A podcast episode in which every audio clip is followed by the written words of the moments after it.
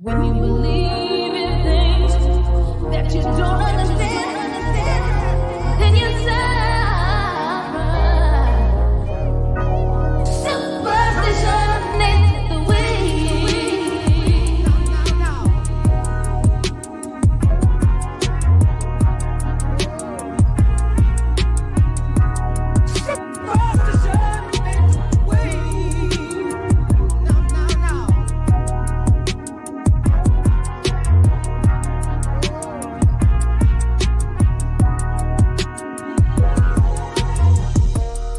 Welcome to the New Atheist Experience. We are live with Kwali Kush and Kwame Remesu. This is the show that strives to educate, inform, and grow our community by promoting reading, critical thinking, and secular humanism as a replacement for the heavily biblical worldview that has halted the growth of our people for over 2,000 years. It is the lack of scientific literacy, logic, reasoning, and critical thinking in our community that produces a public that is more susceptible to trickery, scams, and cons. Not only does religion make one less likely to value reality, but it also produces many of the ills of our society racism, prejudice, and various superstitious beliefs. On this show, we encourage people to question their beliefs and their origins and how religious thought patterns affect our behavior. You can listen to this show as a podcast on whatever platform you listen to podcasts on. You can also watch us live on YouTube every Sunday. We also have other shows on our channel, so if you like this show, you might want to check those out as well. We have a science podcast called Shout Out Electron and an investigative podcast called New Thugs. Those links are in the description below. If you love this content, why not consider making a contribution to help us grow our platform and reach more people? Your contribution will help us pay for various monthly subscriptions and equipment costs needed to produce this content. You can make a one time, monthly, or annual contribution directly at our website, qualitykush.com. Every dollar helps us out, so don't hesitate to show your support. If you would love to contribute but you cannot contribute financially, you can still help out the show by clicking the like button, sharing this content on your social media, or by visiting the website qualitykush.com. Your engagement helps us rank better and thus reach more people. Check the description below for all of these links. Now, for all my Bible readers out there, for all my Quran readers out there, you've been reading the same book for generations and you still have not found liberation for our people. How much better would our community be if instead of reading the same book every Sunday over and over again, we read a different book every Sunday? Imagine that. If the preacher read a different book to the congregation every Sunday instead of the same book over and over again, how much smarter would the congregation be? Well, church, at qualitykush.com, we read a different book to you every single day. For free, you don't have to read the books yourself anymore. I read them to you, and all you have to do is listen. You no longer have an excuse not to read books.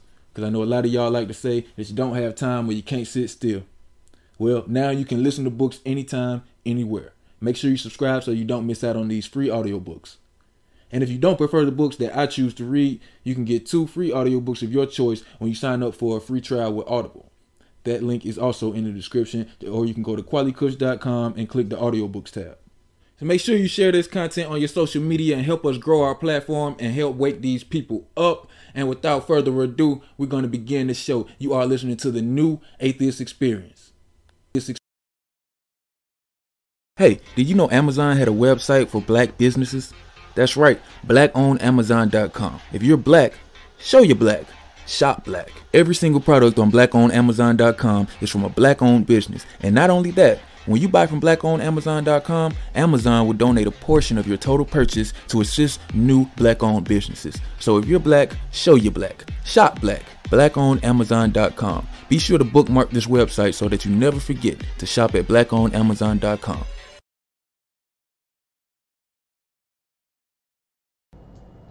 Welcome, welcome, welcome everybody back to the new Atheist Experience with your hosts Kwali Kush and Kwame Remesu. As always, we strive to educate and inform the community on skepticism and free thinking and secular humanism as opposed to the heavily, heavily biblical worldview that has halted the growth of black people for over 2,000 years. So, as always, we're going to start it off with the book of the day. Today's book of the day is called Godless. Godless by Dan Barker. Oprah said it was 17 years, but it was actually 19 years between Barker's first sermon at the age of 15 and his last sermon at the age of 34. In part one of Godless, he tells the story of how he moved from a devout preacher to an atheist and even beyond that. And in part two, he describes why he was an atheist and presents his philosophical reasons for unbelief. And in part three of the book, he describes what's wrong with his previous religion, Christianity, critiques the Bible, its reliability, as well as, it, as its morality, and the historical evidence for Jesus. And lastly, but certainly not least, in part four, titled Life is Good, he goes back to his personal story and takes a case to the United States Supreme Court dealing with personal trauma and experiencing the excitement of adventures in atheism. So millions of good people live moral, happy, loving, meaningful lives without believing in God. So if you want to read this book or listen to it, you can do so. The link is in the description.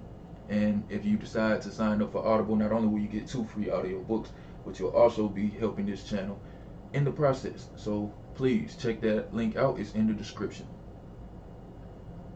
And um, I know it um, is Valentine's Day. So first of all, I want to thank everybody for popping in. If you uh, fuck with Valentine's Day, I personally don't celebrate commercial holidays, but I understand that uh, you know everybody like to have a little fun and take a little break every now and then. So if you into Valentine's Day, happy Valentine's Day to you. And in the spirit of Valentine's Day, we were supposed to air a little clip about dating atheists a while back. We never got to air the clip. And if you're watching live, then you're in for a treat because you get to actually see it. If you're not watching live and you're watching after the show has already aired, it's a possibility that this clip will be removed by YouTube for copyright reasons. So please forgive me, but I will post it on my website if you want to check it out. It's QuellyKush.com. But for everybody else that's watching live now, we can go ahead and get into this clip. So basically, uh, tonight we're going to have an open topic call-in show. For all the people that love to ask me questions in the chat room, now is the time for you to call in. So you don't have to um, badger me via comments. We do this every week. So you can just call in and cuss me out face to face like a real man or a woman or whatever you are. But first of all, before uh, we start talking to the callers, we're going to play these clips. Hopefully that inspire y'all to get some talking points so y'all can call in and let us know what's on your mind. You don't have to be an atheist to call in. We love to talk to people who disagree with us actually more than we love to talk to people who agree with us. So if you are a believer, please, please call in. The number is on the bottom of the screen. So let's check out this video right quick. Now, Think about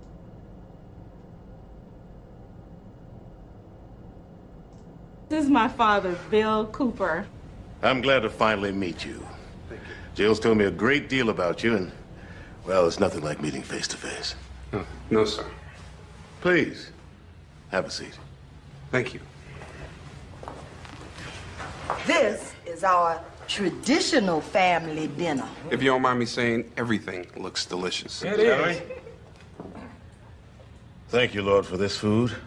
We ask you to bless our guest, Jack, and this special meal and our time together. In Jesus' name we pray. Amen. Oh man, let's eat. Oh man, let's eat. Please pass me those bourbon mashed potatoes. Well, that's quite an impressive career you've had. Oh, yes. Uh, war correspondent for the Associated Press? Yes, um, uh, it's a joy to be a reporter. Um, I've been very fortunate. Oh, your parents must be very proud. Oh, yes. I wouldn't know. Oh, Aunt Gladys, I think these are the best bourbon mashed potatoes you've ever made. Well, what do you mean you wouldn't know? We haven't talked in 10 years. Are they in some kind of a coma? Or? We had a falling out Or what kind of falling out? over religion. Yours or theirs? Both, in fact. Well, what are they? They're Baptists. Well, all right. And you are? I'm an atheist.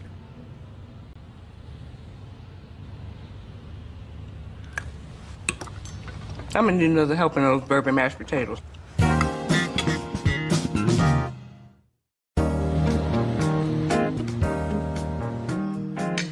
I'm not quite sure I heard you correctly. Did you say you don't talk to your parents because you're a Methodist? The boy said atheist, Gladys. I knew it was something peculiar. And, uh, you never told my daughter what you were? No, sir, I never told her. No, I can't believe. I'll handle this. So that's why you and your folks don't speak. Yes, sir. Well, at least it shows you come from good parents. Oh. So, you don't believe in God? I deny the existence of God, yes. Damn! Wow. Okay, wait, wait, wait, wait. So what about Jesus? You don't believe in Jesus either? At least as the son of God, that is. I never thought I'd say anything like this as long as I live, but I can't eat my own cooking. So you became an atheist when? Uh, after seeing some traumatic event covering the war? Or maybe somebody dropped you on your head when you were a baby or something like that. I said I'll handle this. Actually, sir, it was a decision based on science, reason, and logic. I see. With all due respect, sir, we just have different philosophies, that's all. I don't have a philosophy. I have a faith. Praise his There name. you go. You better preach that Yep. Hey, listen, let, let- let me ask you a question. Okay, let's just say you driving late at night in the back country roads of Georgia, and you look in your rearview mirror and you see a state trooper. He driving up on you all close and slow. Now you got an open can of Budweiser in the car, mm. your tail lights busted, your seatbelt ain't on, and you rolling with a white girl. Oh. So now you trying to tell me you don't start saying, please God, God, please God, don't let this man stop me. Please don't let this state trooper pull me over. Yeah, that's what he said. That's what I say. These potatoes are so good. Just so I can understand this.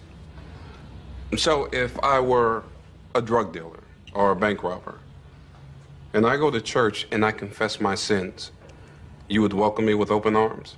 Hmm. But because I'm an atheist, I can't be forgiven?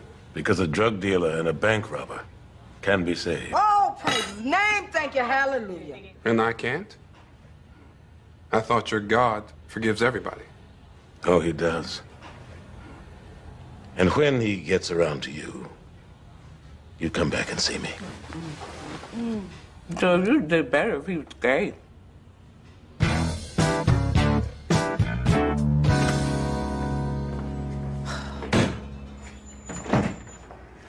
Could you not tell me? I wanted to. You lied. I didn't lie. I, I, I just didn't tell you. Well, what's the difference? Or can't you tell being an atheist and all? Jill, you have every reason to be upset. Oh, I'm past upset. I'm past furious. I'm bordering on enraged wrath, baby, headed toward physical retribution. We went to church together. You sang, you danced. I thought you had the Holy Ghost. I love the music. But not the words? Jill, I'm sorry. I didn't tell you because I didn't want to lose you. Okay? Because I love you. And losing you would be the worst thing that ever happened to me.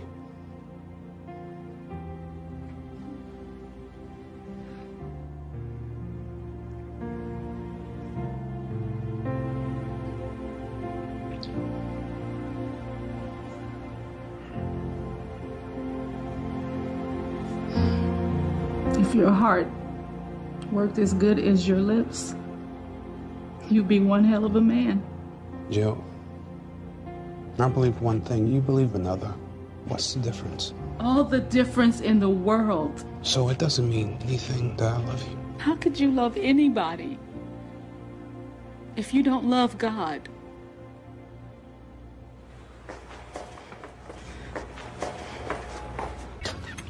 I thought you left for the night. I did. I got halfway home and I realized there was something that needed to be said. You know, the most important thing in my life is seeing my children happy. I know, Dad. And no one knows more than me what it's like to lose someone you love. Hmm. Which is why, forgetting everything I said earlier, I need to know Are you so in love with that young man that life would be unbearable without him? It's okay, Dad. It's settled. I told Jack I, I never want to see him again. And you're okay with that decision? I am. Oh, thank God.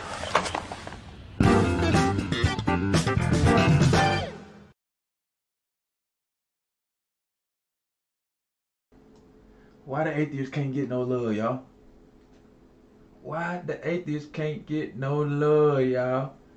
Now, me personally, I, I don't have this issue. Um, I ain't boasting or bragging or to my own horn, but you know, everybody knows that Quali is slanging the best D out here. We ain't got to get all into all of that. But why the atheist can't get no love though? What is it about being an atheist? So I don't believe in your imaginary friend, so you can't be in a relationship with me. Somebody call in and help make make sense of this for me. Uh, if you were atheist, do you experience problems in your marriage, relationship, sexcapades related to your atheism? And if you were Christian or a believer of any kind, how would you feel if you found out that your significant other had lost their faith? Let's talk about it. In the meantime, let's discuss this um, Bible that y'all love so much. How is history written? Real history. What is the labor required to give accurate accounts of events in the past? In um, certain books like The Greater Journey from David McCullough, his text describes Paris sojourns of Mary Cassatt and Samuel Morse, among many others. They're followed by 76 pages listing many sources exactly where he found his information. McCullough spent a lot of time digging in libraries and archives. If McCullough and countless other historians didn't name their sources, we would have every right to be suspicious. Then there are novelists, authors who write historical novels usually consult sources as well, but then use their imaginations to create stories. Modern readers are usually savvy enough to know the different genres. But then there's the Bible. And why do I say it like that? Because, folks, when you read the Bible, you literally buy bull. So, the readers of the Bible seem little inclined to ask of any chapter in the Gospels, especially, where did this story come from? What are the author's sources? Why should it be trusted? Since the Bible has been hyped forever as the Word of God, that it was inspired by God, readers let their guard down. Rembrandt even depicted an angel whispering to the gospel in Matthew's ear, a romanticized notion that appeals to some of the faithful. In the absence of the angel, however, we are still asked to believe that God, in the form of the Holy Spirit, I suppose, manipulated the brains of the Bible authors to write specific words on the page. How can this be verified? Did the words that ended up on the page flow from God or from the author's imagination?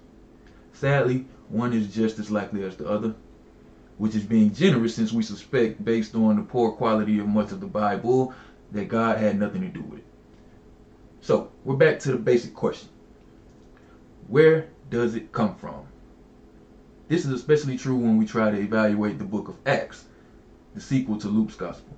It was written perhaps 50 to 60 years after the events depicted, and we hit this brick wall. The author never names his sources. Where did he get his information? Consider the opening verses of Acts, chapter 18, verses 1 through 3.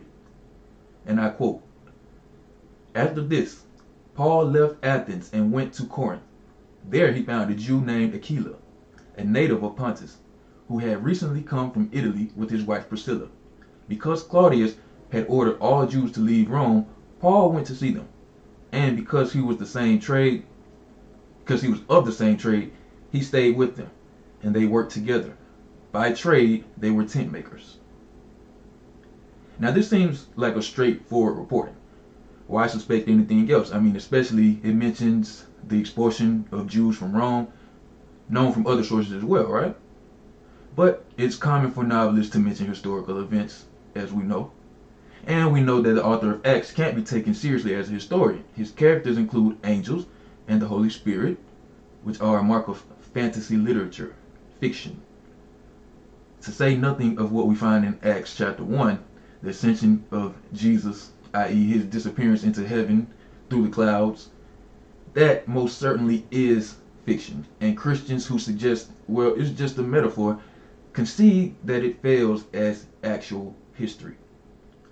Luke postures as a historian in Luke chapter 1, verses 1 through 3, in which he claims to use accounts handed on to us by those who, from the beginning, were eyewitnesses. But that's not good enough. How was the handing on done? by documentation, by word of mouth, he doesn't say. He does not name specific sources, letters, diaries, transcripts, or other archival materials that we should expect a historian to be quoting. We suspect that perhaps Luke is just winging it. Christian curiosity fails if Bible readers don't ask or probe and question how texts were created. The sequel to Luke's Gospel is especially suspect. And I quote The book of Acts has been all discredited as a work of apologetic historical fiction. Nevertheless, its author, traditionally Luke, the author of the Gospel, may have derived some of its material or earlier ideas from traditions written or oral. But the latter would still be extremely unreliable and wholly unverifiable. And not only because testing out what Luke inherited from what Luke chose to compose their form is all but impossible for us now. Thus, our best hope is to posit some written sources, even though their reliability would be almost hard to verify, especially again as we don't have them. So we cannot distinguish what they actually said from what Luke added, left out, or changed. End quote. And that's from Richard Carrier on the historicity of Jesus, another uh, writer that you might want to check out. Christian curiosity should also extend to spotting religious fanatics. How would devout Catholics feel if Mormon missionaries invaded Sunday Mass to argue that Mormonism is the right religion? How would devout Baptists feel if Muslims barged into their services to do the same thing? We tend not to like religious fanatics advocating other religions. But the heroes in Acts 18 are up to just that. Quote, every Sabbath, Paul would argue in the synagogue and would try to convince Jews and Greeks. While Silas and Timothy arrived from Macedonia, Paul was occupied with proclaiming the word, testifying to the Jews that the Messiah was Jesus. And here we go again, another quote. Now there came Ephesus, a Jew named Apollos, a native of Alexandria. He was an eloquent man, well versed in the scriptures. He had been instructed in the land, in the way of the Lord, and he spoke with burning enthusiasm and taught accurately the things concerning Jesus, though he knew only the baptism of John. He began to speak boldly in the synagogue, but when Priscilla and Aquila heard him, they took him aside and explained the way of God to him more accurately. Now, notice that the author of Acts admits too much. Apollos preached with burning enthusiasm and taught accurately, but he got some of the message wrong. When Priscilla and Aquila heard him, they took him aside and explained the way of God to him more accurately. Because of folks who claim insider information about God, on what basis do they know this? Religious fanatics corrected other religious fanatics, and so it has gone century after century. There are now more than 30,000 different Christian sects. That's a different version of Christianity for every single verse in the Bible. That's ridiculous. There hasn't been enough Christian curiosity to figure out how they got into this mess. They don't want to even deal with it, which is why we got to bring it to their attention. You're welcome. So, Luke did write apologetic historical fiction, aka fantasy literature, but he must also be recognized as a strident cult propagandist. In Luke 14:26, he wrote, claiming to quote Jesus, that hatred of family and even life itself was a requirement for being a disciple. Divided loyalties were not acceptable. And here in Acts 18, he depicts Jews as enemies of the Jesus sect. Luke's breakaway quote was the only right one, making comments that have been contributed to anti Semitism, such as when the Jews opposed and rivaled him in protest, he shook from the dust from his clothes and said to them, Your blood be on your heads. I am innocent. From now on, I will go on to the Gentiles. End quote. And we have another one here. The Jews made a united attack on Paul and brought him before the tribunal. They said, This man persuading people to worship God in ways that are contrary to the law. For he powerfully refuted the Jews in public, showing that the scriptures that the Messiah is Jesus. If an all knowing God had inspired these words, he might have foreseen the damage these verses would do in centuries to come.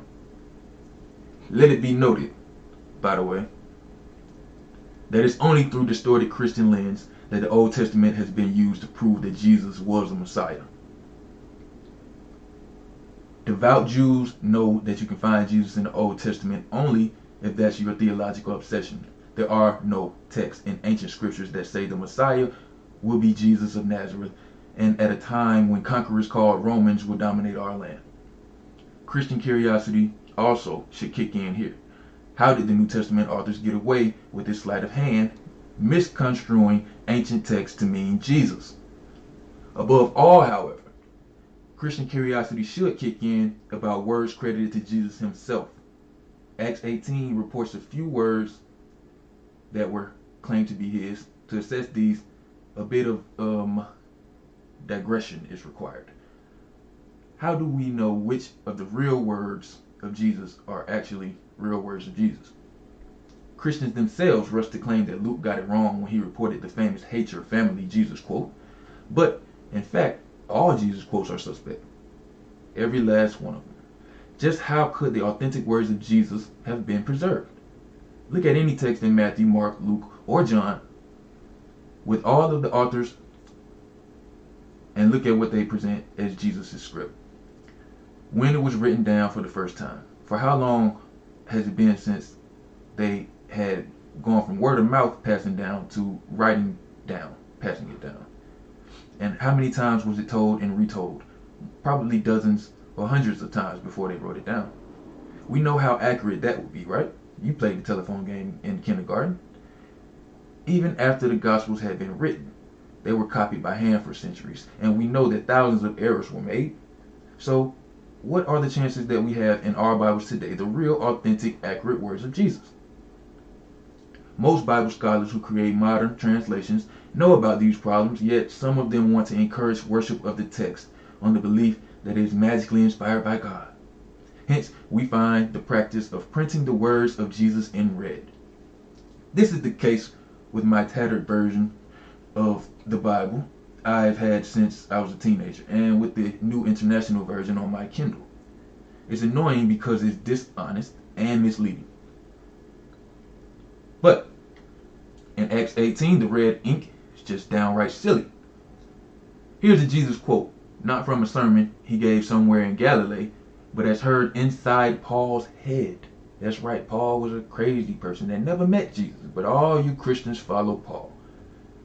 Maybe not even that, but as imagined by the novelist that it was imagined inside Paul's head. So Paul might not even be real. But nonetheless, here's the quote. One night the Lord spoke to Paul in a vision. You hear that part? In a vision. Don't be afraid. Keep on speaking. Do not be silent, for I am with you. And no one is going to attack you or harm you, because I have many people in this city. So Paul stayed in Corinth for a year and a half, teaching them the word of God. Now, the red ink is meant as a guarantor that these are real words of Jesus. Here in Acts 18, the translators have lied. This is no surprise, since most New Testament scholars and translators are devout, even ordained, and thus are disposed to view the text as holy, even if not literally inspired. But the lie is not worth it. Faith bias is easier to deal with. Father Joseph Fitzmyer, monumental commentator on Acts, the Anchor Bible, Volume 31, is an amazing scholarly achievement. But his faith bias is a distraction. On some level, he takes these hallucinated Jesus words seriously. When Paul is assured of heavenly assistance in a dream, he stays on in Corinth for a year and a half. Quote, Thus the risen Christ encourages his chosen instrument for the evangelization of Gentiles in the important city of Corinth. The hyping of the Bible as Word of God has 2,000 years of momentum, and that only blunts curiosity. What's the point of questioning the product of inspiration? Which is yet more damage caused by faith bias. Christian lay people, the folks in the pews, need to step up their curiosity game. How about this? Every time they hear verses read from the pulpit, they should do follow-up research. Check out the results of scholarly inquiry and analysis, which, to no surprise, are not usually shared from the pulpit. So, Much has been written about every chapter of the Bible by devout and secular scholars alike. Yes, Joseph Fitzmyer, Richard Carrier, and many more. So if you want to check out the books of these, I suggest that you do so. You can find the links at qualicush.com. Just go to the search bar and type in Joseph Fitzmyer or Richard Carrier, and their books will come up. There are about um, at least two or three books that reference thousands of other works that are portals into the world of in-depth Bible analysis. But there is much, much more wrong with the Bible.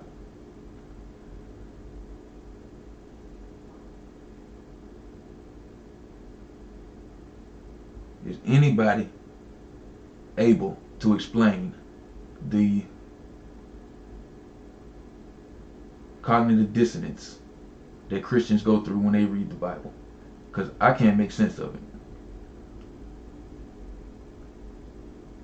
What y'all got?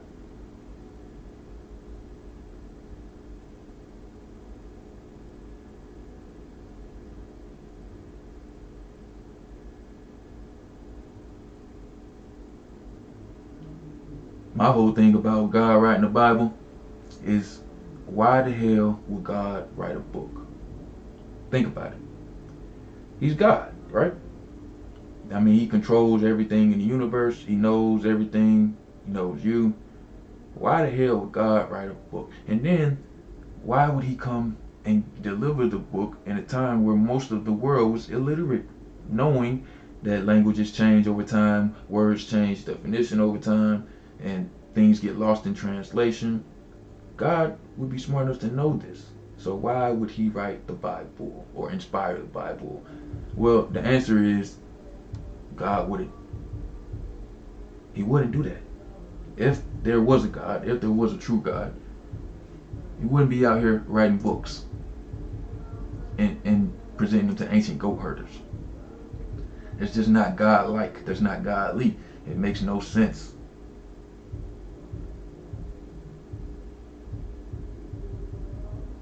So yesterday, we had the uh, pleasure of watching the Trump trial.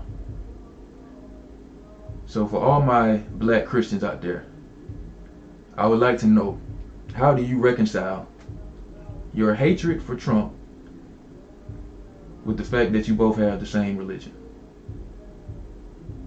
How does that compute in your brain? What does it feel like to know that your enemy and you are both worshiping the same imaginary sky daddy? Explain this to me. I know we got more Christians out there than just Mark. I'm almost, I'm almost um, 85% sure that Mark is a Poe. All right. Nonetheless, there are people out there that believe the dumb shit that he says. So we let him rock. But we still think you're a Poe, Mark. You're not fooling anybody. And if you're not a Poe, call in and prove me wrong. So what else we got going on in the world today? I want to do something that we never did on the show before, and uh, we're going to talk about a couple of current events. So what's happening in the world as of February 14, 2021? New Atheist News. Y'all remember that um that old video of James Randi that he exposed the scam evangelist Peter Popoff making extremely specific predictions during the faith healing seminar, and Randi exposed how Popoff's wife was feeding him the details that the attendees filled out on the prayer cards that they received when they came to the church. So these sorts of tricks are still going on in the church today. And guess what? We got some examples of it. In 2021, they still tricking y'all. Sid Roth, host of a show called It's Supernatural, and the guy obsessed with how God is, quote, fixing his clogged toilet, last Thursday explained that one of his previous guests, Chris Reed, had made a very specific prediction about a woman in Kansas named Evelyn, whose grandson was in a car accident. Reed said that God would help her family. Roth's title for this video is the most accurate prophecy I've ever heard with proof. So if you want to check it out, uh, do so, but not right now. Wait till I finish talking. So, back in January, Chris Reed said this. I just had a vision that came to me, and I believe that there's going to be someone that's going to be watching this broadcast. And I believe that this person lives in Kansas. Okay, I think it's a woman, and this woman's either her son or grandson was involved in a car accident in the last two or three months, and there were some injuries about to her, uh, towards her grandson. I believe this woman's name is Evelyn, and I believe she's around 70 or 71 years old. And I believe that there is a Joshua, perhaps a David, or I want to say a Janice. I know this woman, I just see it. And the Lord is touching that grandson that was in that car accident, and the glory of God will result from this scary experience that had because his grandson, this grandson, is going to come into an encounter with the Lord as a result. He's going to find the fear of the Lord, and he has a calling on his life.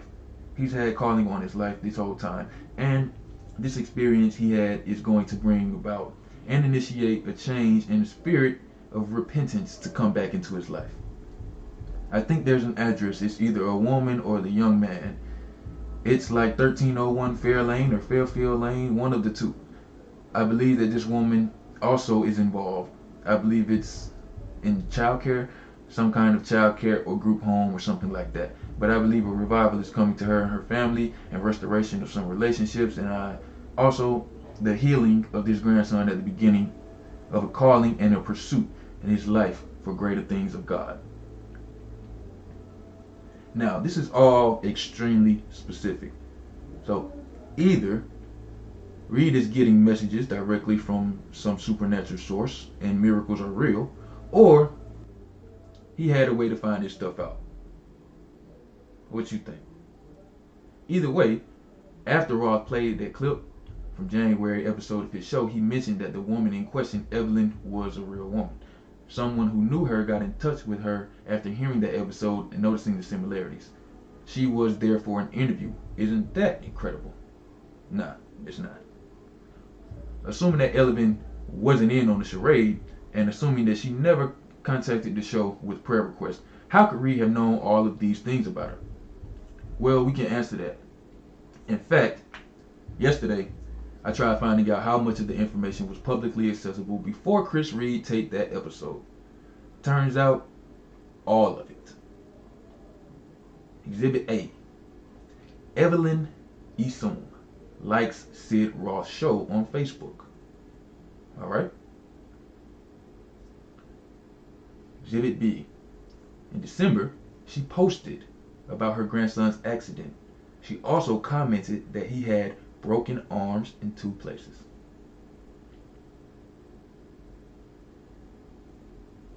Also, if you Google her name, you will come across a website listing the address of the group daycare she runs. Ditto with her age.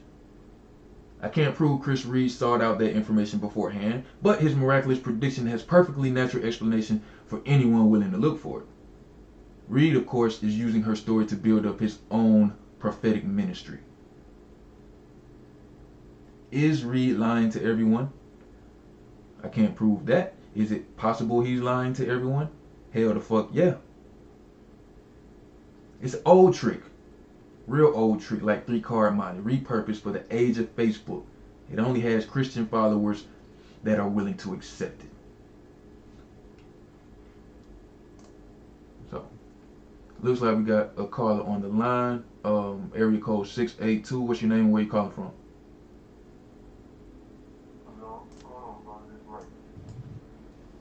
Say your name one more time for the people. Uh, my name Ray. Ray. Yeah. All right. Uh, right, Ray. What do you believe in and why, sir? Well, uh, I no longer believe in a uh, um, Christianity or anything like that anymore. Um, well, basically, I was just calling. Um, well, I'll tell you the reason why. I, I called you guys one time before, probably like two weeks ago. Um, basically, because of I used to be raised as a minister, and uh, just a lot of things I've seen in the church, and as I got to study for myself, the things that you know they told me not to read and not to listen to, and I started listening to it and started opening my mind up to different perspectives and realizing everything that I believed in um, couldn't hold up to the truth. Um, basically, if a person come into wanting to seek more knowledge, they got to understand you got to come in these things with an open mind. You can't come in as if you know you know the complete truth. When in reality, you know we all been taught lies all throughout history. If you really are a researcher like that, but uh, the first thing I want to I want to um, say I was looking in the comments and I was seeing someone that was talking about they they won't listen to someone that's unsaved and you know all these different things like that. I see these things all the time, but uh, I want to state this: if you read the Bible in Mark 24, 12, and 14, if, I, if if you don't mind, can I read it for a second? Please. Okay, and it said, um, and because of iniquity, iniquity shall abound, and thy love of many shall wax cold. But he that shall endure until the end, the same shall be saved. And this gospel of the kingdom shall be preached in all of the world for a witness unto all nations, and then shall the end come. You have these people that's talking about, you know, they saved and all of this, but the Bible clearly says no one is saved until the end of time. No one is saved according to the Bible, which I don't believe it believe in it no more. But this just goes to show you that a lot of people they believe in things that they really don't understand. And uh with the guy named Stevie Wonder, he got this song called Superstition. You believe in things that you don't understand. And when you look at religion, this is what you see. And you really can't blame them because this, they don't understand the history, why these things were brought on, and why we believe these things. We were a lot of these things we believe because of our ancestors, you know, getting beat by a whip by the master. You know, they don't understand the things that they had to, to endure. You know, they hear about these things, but they don't understand how religion is attached to that. You know, and uh, basically it's like, you know, the master, the if you look at politics you look at different things like that nowadays, you know what I'm saying? They basically teach us that we're gonna get everything when we die while they're getting everything while they're living. And we constantly living with a poor mindset, man. Like we gotta have we gotta wait until we die to have anything. And that's just not the way to go. And when people don't believe what they believe, they become the aggressor. But yet when you start speaking facts, they start acting as if they are being persecuted. You know, in the Christian religion, they are big on talking about, you know, you they're being persecuted, but yet if you look at the airways out of every other religion in the United States, pretty much all over the world, man, they got all the airways, they got radio station, they got the biggest churches with none uh don't have to pay taxes. You look on every block, you got a building there, you got a building here. You know, they got the biggest freedom of speech than anybody, but yet they are quick to say they're being persecuted.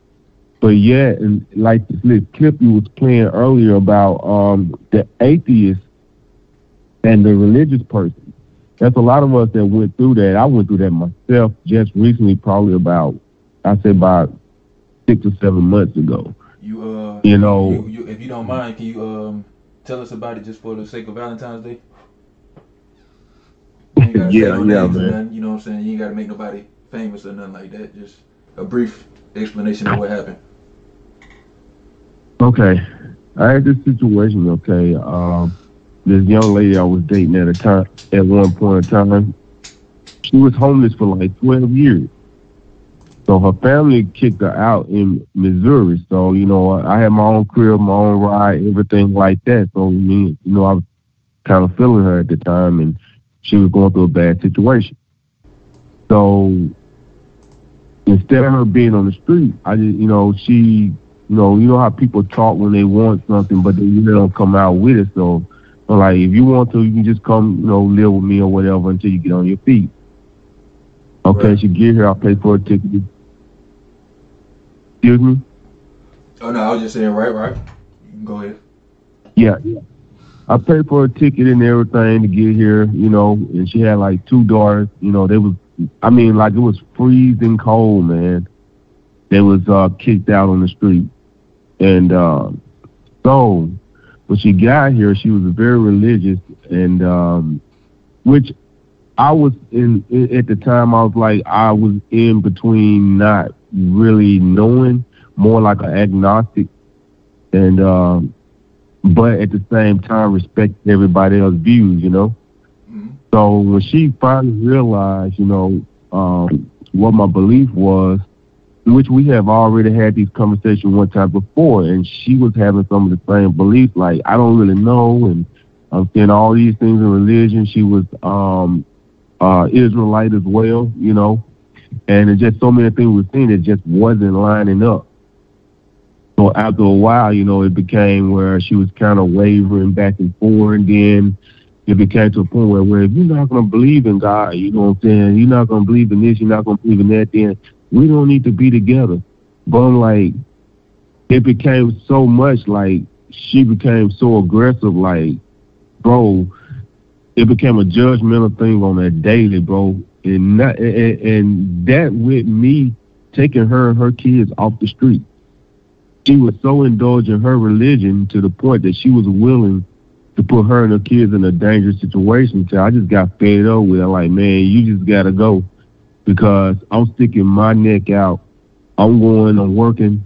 I'm uh, taking care of the bills, taking care of everything or whatever. But yeah, here you go, judging me because I got my mind open, saying possibility what we believe our whole life may not be true. You know, but it was at a point where she was calling uh, other believers and different things like that, or putting negative stuff in her head and stuff like that, and it pretty much tore us apart. And this is something that you have to deal with, bro. Even though you as an unbeliever, you may have the patience for their beliefs, even if you're in a relationship with them.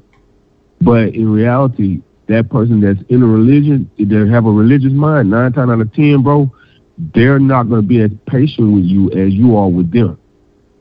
Oh yeah, I know that. And that's yeah, bro. That's not just with relationship. That's that's with family members. That with yeah. friends. You have people they won't even talk to you anymore because when they find out that you know you just question what you've been taught. You know why would God give you a brain and then expect you not to use it, man? Yeah, man. I had to make that point to a lot of uh, believers all the time. Like, um, if there if there really was a God, I think like you ever heard of Pascal's wager? Say that again. Have you ever heard of Pascal's wager? Yeah, yeah, I have. Yeah, so I think I think atheism to me, even though that's not my reason for uh, being an atheist, is based off of logic and reasoning and actually actual thought.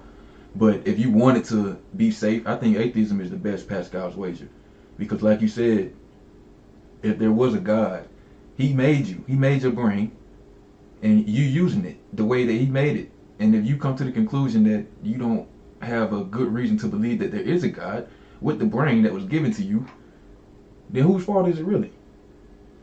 So if God's going Right. to send you to eternal damnation for using the brain that He gave you to use with the tools that, that, that your brain uses, logic and reason, then that God is is an asshole, like the God that's depicted in the Bible that set the stage for Adam and Eve to, to sin. They didn't know what sin was, and then He punished them for sinning. Like that's crazy. So anybody out there that's uh that's listening, if you don't know what Pascal's wager is, is basically uh this guy named Pascal. He says um, you should believe in God because if you if you don't believe in God and He's real, then you end up going to hell. But if if you do believe in God and He's not real, well then you just you just waste your your time believing in God. It, it's, it's not not really a big deal. So he's saying the the safest thing to do in that scenario is to go ahead and believe in God. But the problem with Pascal's wager is it doesn't solve the problem that that it is presented for. Because what if you choose the wrong God? You in the same boat as the motherfucker who don't believe in God. So you it is it fails still because if you if you believe in Jesus and the God turns out to be Vishnu, well you go to hell anyway. So like I said, the Besides, ultimate not really wager is atheism. Go ahead. I say it's not real love anyway. Oh, definitely not. It's like putting a gun in your head saying Yeah. love me or else. yeah, correct, correct, Worship correct. me or correct. else. But you mentioned that um that you used to be a believer, so um I know um I'm, I'm not questioning your sincerity or anything. I just want to clarify for for anybody that's listening that might be questioning their own beliefs or they might be at that point that you were at when you when you were um questioning your beliefs. What was the tipping what tipped the scale for you that made you say, okay, I can I, I ain't got to deal with this Bible. I know this is bullshit. Or or did you come did you have that moment? Well, I guess what was the tipping point for me was I'm the I'm the type of guy, you know, I'm gonna go look for the contradiction. I'm not I'm not gonna run away from it. And uh, I just got to a point where I just started looking up contradictions. I started studying and, and everything that said it was uh, you said is a contradiction. You have a believer that comes and say, well, they start putting their own words into it you know, even though they may have taught it a different way one minute, but then when you start coming up with contradictions they never heard before, they feel the need to protect a God that is supposed to be able to protect itself. So as I start questioning and I start looking at these different things and studying for myself, bro, I used, like I said, I used to stay up from like sun up to sun down studying it because when I first started researching, man, I started trying to prove that my religion was real and my belief was real. Like, you know, I- just didn't want to let it go. So it got to a point where I started praying and stuff like that. I'm like, bro, I'm I'm tired of praying and I'm start tired of saying that someone spoke to me. In reality, you know damn well nobody spoke to you and you're just making up uh something in your head to try to justify what you believe. And I just got to a point, man, I just had to deal with reality, man. And like um I, I look at things in the world like, you know, how things that happen in the world, how, you know, these kids starving and things like that and dying and getting raped and stuff like that. But yeah, here you go, you see religious people over here about that God blessing them with cars and different things of that nature as if God's so uh uh he's so put on as far as he care about your materialistic things more than he actually care about the life and well being of of little kids that have have never made a decision whether they want to believe in this God or not, but just born in a situation that they had no control over. And like, and then you know, I, I mean, it's just the exploitation of religion as a whole, man. Um, the money situation, draining the communities, and different things of that nature. You know, these things were just. I can't say it was just one thing that did it. It was a multiple multitude of things that did it, man. Um, preachers that was well known in churches and different things, raping little kids and stuff like that. And plus, I never seen this guy that everybody say that talked to him.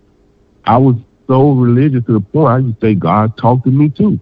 I used to say that you know God did him, God did that. I was just like him. I was a strong out. I was like a real believer, bro. I was sold out till you know I just got to a point, man. Like I, I got to be real with myself because I don't want to raise my kids with the same mindset. And because if you look at most religious people nowadays, all they talk about is death.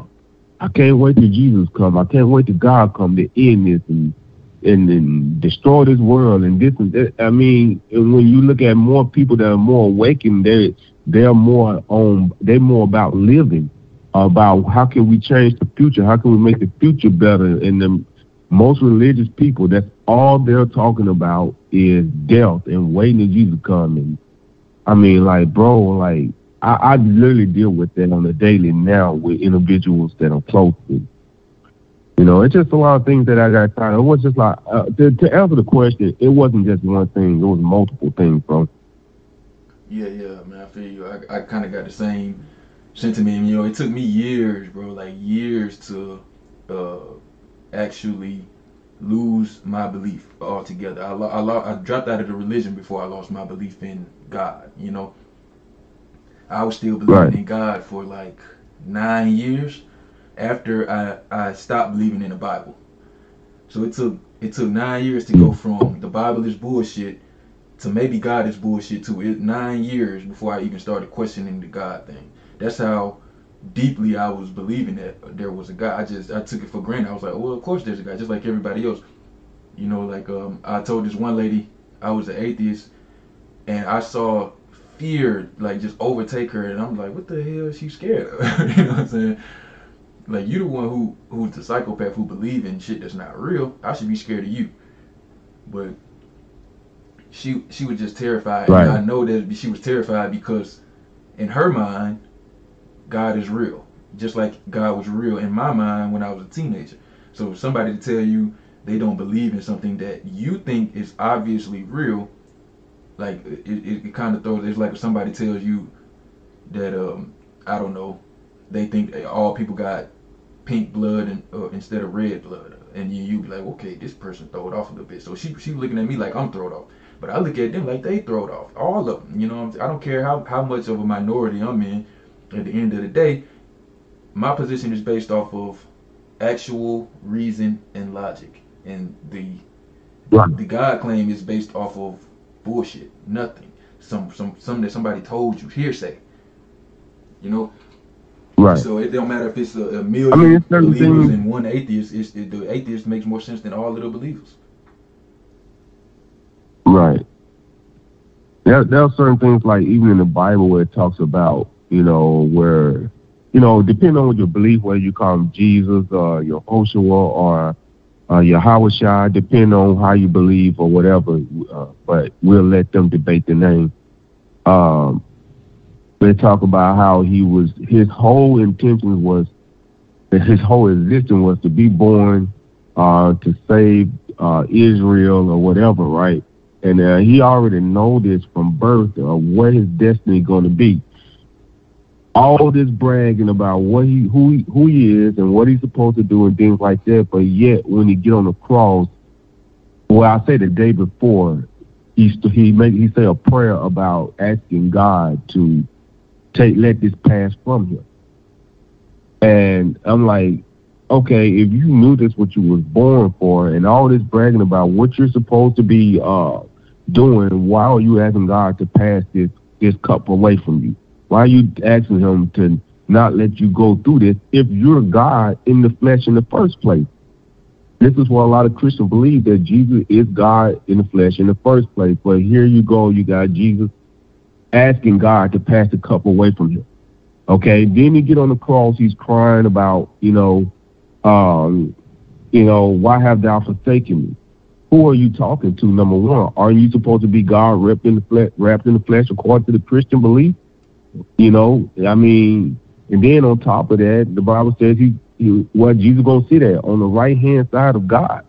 You know what I'm saying? Uh, in the Bible, it's just a whole bunch of things. If you open your mind and actually read the Bible, it's basically telling you is BS in the first place. Yeah, I, I say that You just gotta man. be willing. reading the Bible accurately is the fastest way to become an atheist. But you got to read it for yourself. You can't have somebody read it to you. The problem is people have somebody read the Bible to them their whole life, and they think they reading the Bible. Because you know the way the preacher read the Bible, he gon' he gonna have his his sermon already wrapped up, and then he gonna go to the Bible verses that prove his point. But he not gonna read them in order. He gonna bounce from one and then go cherry pick this one and that one and that one. But a lot of times, if Right. you read them in order, you realize that the Bible's not saying the same thing that the preacher's saying at all. Uh, Joel Osteen is is uh, very good at doing that shit. The motivational speaker. Yeah, he um I wouldn't even call him a motivational speaker. He he's a he's a televangelist, you know. He he just makes money preaching on TV and Mhm. you know his whole sermon is a is a commercial. Like if you ever watch one of his his sermons. I used to watch it when I was a believer, you know what I'm saying? He he got a real feel good sermon that kind of uplifts you or whatever. So I used to watch it a lot Mhm. and uh I just noticed him and Creflo Dollar, they both do the same thing. Like every 5 minutes they got a book, they they selling a DVD, they they uh passing out a collection plate. Just it's all about the money. You know what I'm saying? He actually his church got robbed. And guess how much they got from one day in, of tithes? They got stolen from his church six hundred thousand dollars cash. Yeah. Well, That's most people go and you know look at the if more people go look in the um, Better Business Bureau, um, majority of the churches, probably supposed to be all of the churches, they are registered as businesses. You know, that's all church is a business, man. And that's how a lot of these televangelists are looking at it. They they are looking at it, that's what it is. You know? So it just religion I found out to be uh, hypnosis because these are intelligent people that actually believe in this stuff, man. They intelligent in every other aspect of their life, but when it comes to religion, bro, it's like they're brainwashed to that, and it, and that's part of the programming. You know, it, it to make you a sheep and make you, you know, like you know, you not to come up against your rulers and masters and different things of that nature. It's just something that's been ingrained into us as a people uh, since our ancestors, man. And it's going to take a long time in order for them to really start opening up, you know, to this type of belief or, or, or, or logic, for a better word, you know. Um, no matter what, man, people just not ready for just straight out just say, I just don't believe in God, you know. Because, you know, it's kind of like when your mother your mother told you Santa Claus wasn't real at a certain age, or you find out from somebody else. It, it, it devastated you because you were looking forward to those gifts, you know. But same thing, God and Santa Claus is pretty much the same thing. Yeah, I mean, it's a it's it's so many different levels to how indoctrination works, and um, I'm probably gonna end up doing this as a topic on the show next week of how indoctrination begins because they they do it when we children, you know what I'm saying? And um, just tell me what you think about the the fact that 99% of all media that's geared towards children involves talking animals. And most people might look at that as mundane or innocent. I think it's very sinister and they are training children whose brains aren't developed enough to discern what's real and what's not real. They training them to accept fairy tale bullshit. You know what I'm saying? And you go to Six Flags and you see Bugs Bunny. The, uh, like a, a toddler can't differentiate a man in a suit from the actual Bugs Bunny. So then when you when they get a little bit older, seven or eight, they start going to school and you start going to Sunday school and church and you, you introduce these concepts of Jesus to them, it don't seem so far fetched. Because they've been watching Scooby Doo and goddamn Dora the Explorer and all these fantastical cartoons for the last five years of their whole life. So that when you introduce this religion to them, it's, it's more easily digestible. The same thing that they did when they uh, colonized Africa. They didn't just come in and be like, hey, this the new religion. They they had to mirror the religions of the people. So that you had Serapis and all these other gods that were uh, like uh, blending between the Greco-Roman gods and Egyptian gods. So I think that's kind of what, what Right. the uh, process of indoctrination is. And it looked like uh, Brother Kwame just stepped into the building. Peace and Black Power. Kwame, what's happening? Peace, peace. What's up, family? What's good? What's good in the wood, man? New atheist experience on the rise, man. That was good, family? How y'all doing? Uh, I'm good, man. Just cold as hell, man. Shit, I need a woman next to me. Yeah, I heard y'all had like a uh, a, a, a winter blast out there in Texas, man. What's going on?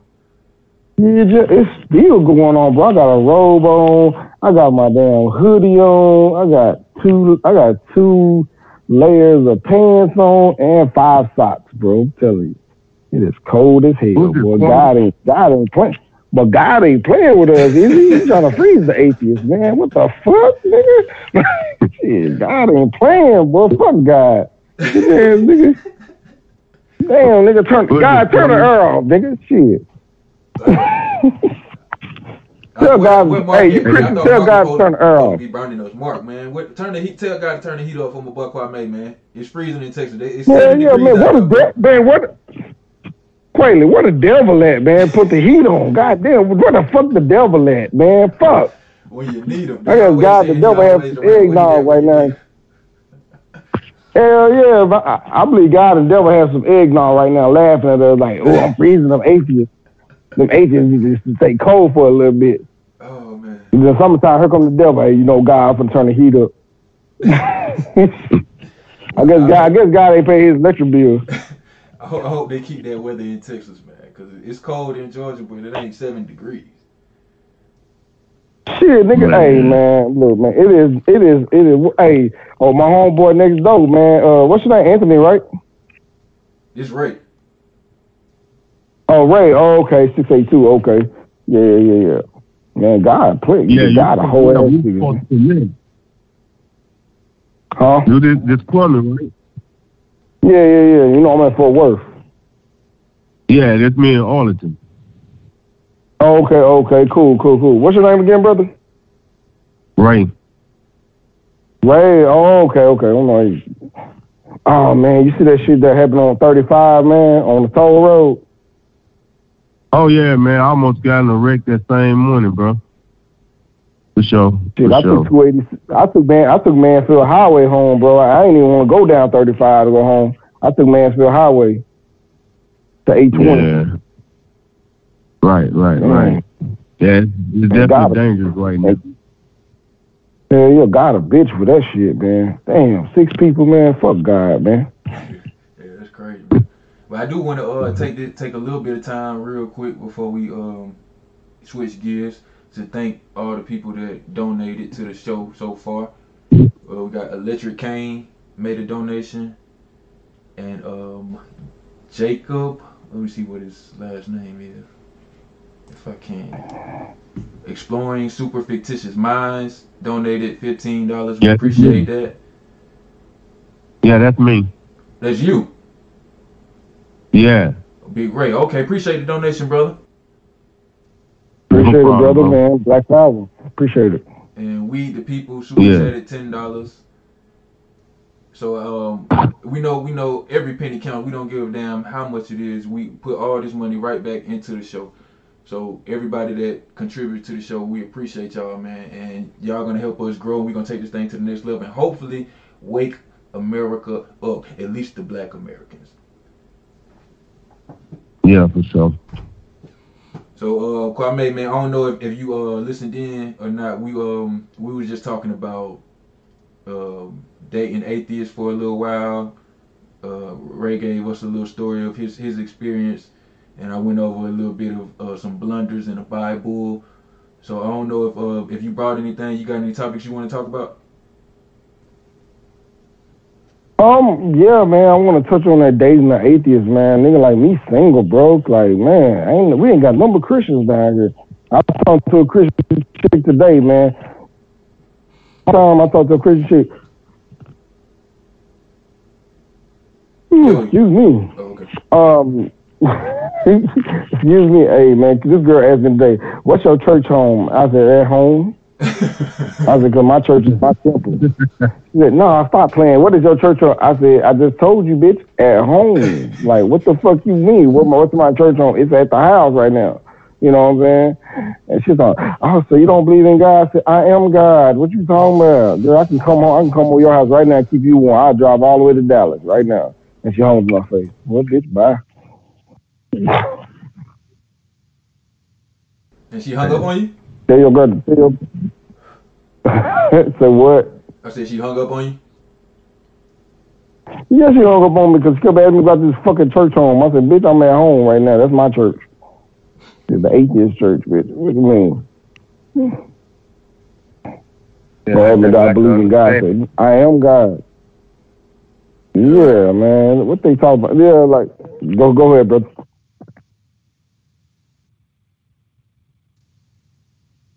Oh yeah, so yeah, man, date trying to date down here in the South, man, especially here in uh Texas, man. Like, god damn, bro, what is wrong with these women? But I don't know, man. I don't know. Um, but yeah, man, it, it, they don't understand that they God even said in their Bible, believe that you're God.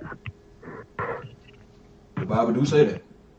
I'm sorry, when I get cold, when I get cold, I, I start yawning, bro. When I get cold, I'm like, shit. I'm so sorry about the yawning. Um, but but yeah, man, it, it like trying to date a Christian, bro. That's all we that's all we got here in the South. Man, I, I think I might have to move to like Ohio or New York or something. Most definitely. Cause we don't need me a big bitch right now. God, if God bring me a big bitch right now, I I start believing again. Uh, I'm playing. I, I look, so we gonna, we believe it take again. this God time. We bring gonna, we gonna, pray to the uh, imaginary Scott Daddy that, that he bring Kwame a, a, a nice wolf monkey to sleep on, keep him warm in the winter, Hell yeah. give him shade in the summer. It's still, hey man, y'all, a lot of y'all niggas that be Please send send some soft legs, some real Please, soft legs to Texas. Yeah, yeah. I want, I want her to have more than I want. I want this. Hey, God, hold on, God. I want this bitch to have more rolls than Wonder Bread for real. I am so for real. God damn. Hey, if y'all ain't checked out the, uh, the the podcast New Thugs, man, please check that out. Oh, I got some homeboys. Oh, Israel tried to call me, and I told him to call him to the show. So Israel ain't called in. I don't think. Uh, we we don't even have no um, no people to uh, in the comment section. What is going on? I guess it is fucking cold. It's Valentine's Day, man. Everybody got a date. They splacking. Yeah, yeah. God told me. Yeah, God. So I'm gonna turn the air on, y'all. So, uh, goddamn, God got the air on right now. He forgot to pay that damn electric bill. Oh, shit, or it's either the air on or he forgot to pay the electric bill. His shit got turned off. It was a uh, Or line people that was on the uh, on the new Thug show that was trying to call in while we was on the new Thug show, and I had to explain to them the call in show is on Sunday. The new Thug show is not a call in show; it's, it's partially scripted, so you can't. Uh, we don't do the audience participation. So the people that wanted to call in during the week, I told them to call in on Sunday, but I don't see any of those people. Likewise, it was uh, uh, two of them that was supposed to call today, but they didn't show up. But they'll see the video and they'll know they missed it, man. But Sunday is the day to call in, folks. That part. Um, but yeah, you know what I'm saying? To to date an atheist, man. I mean, I'll be I'll be getting into it with the bigger brews. It's well, if you believe in God, you know, if you have some kind of belief, you probably get a woman.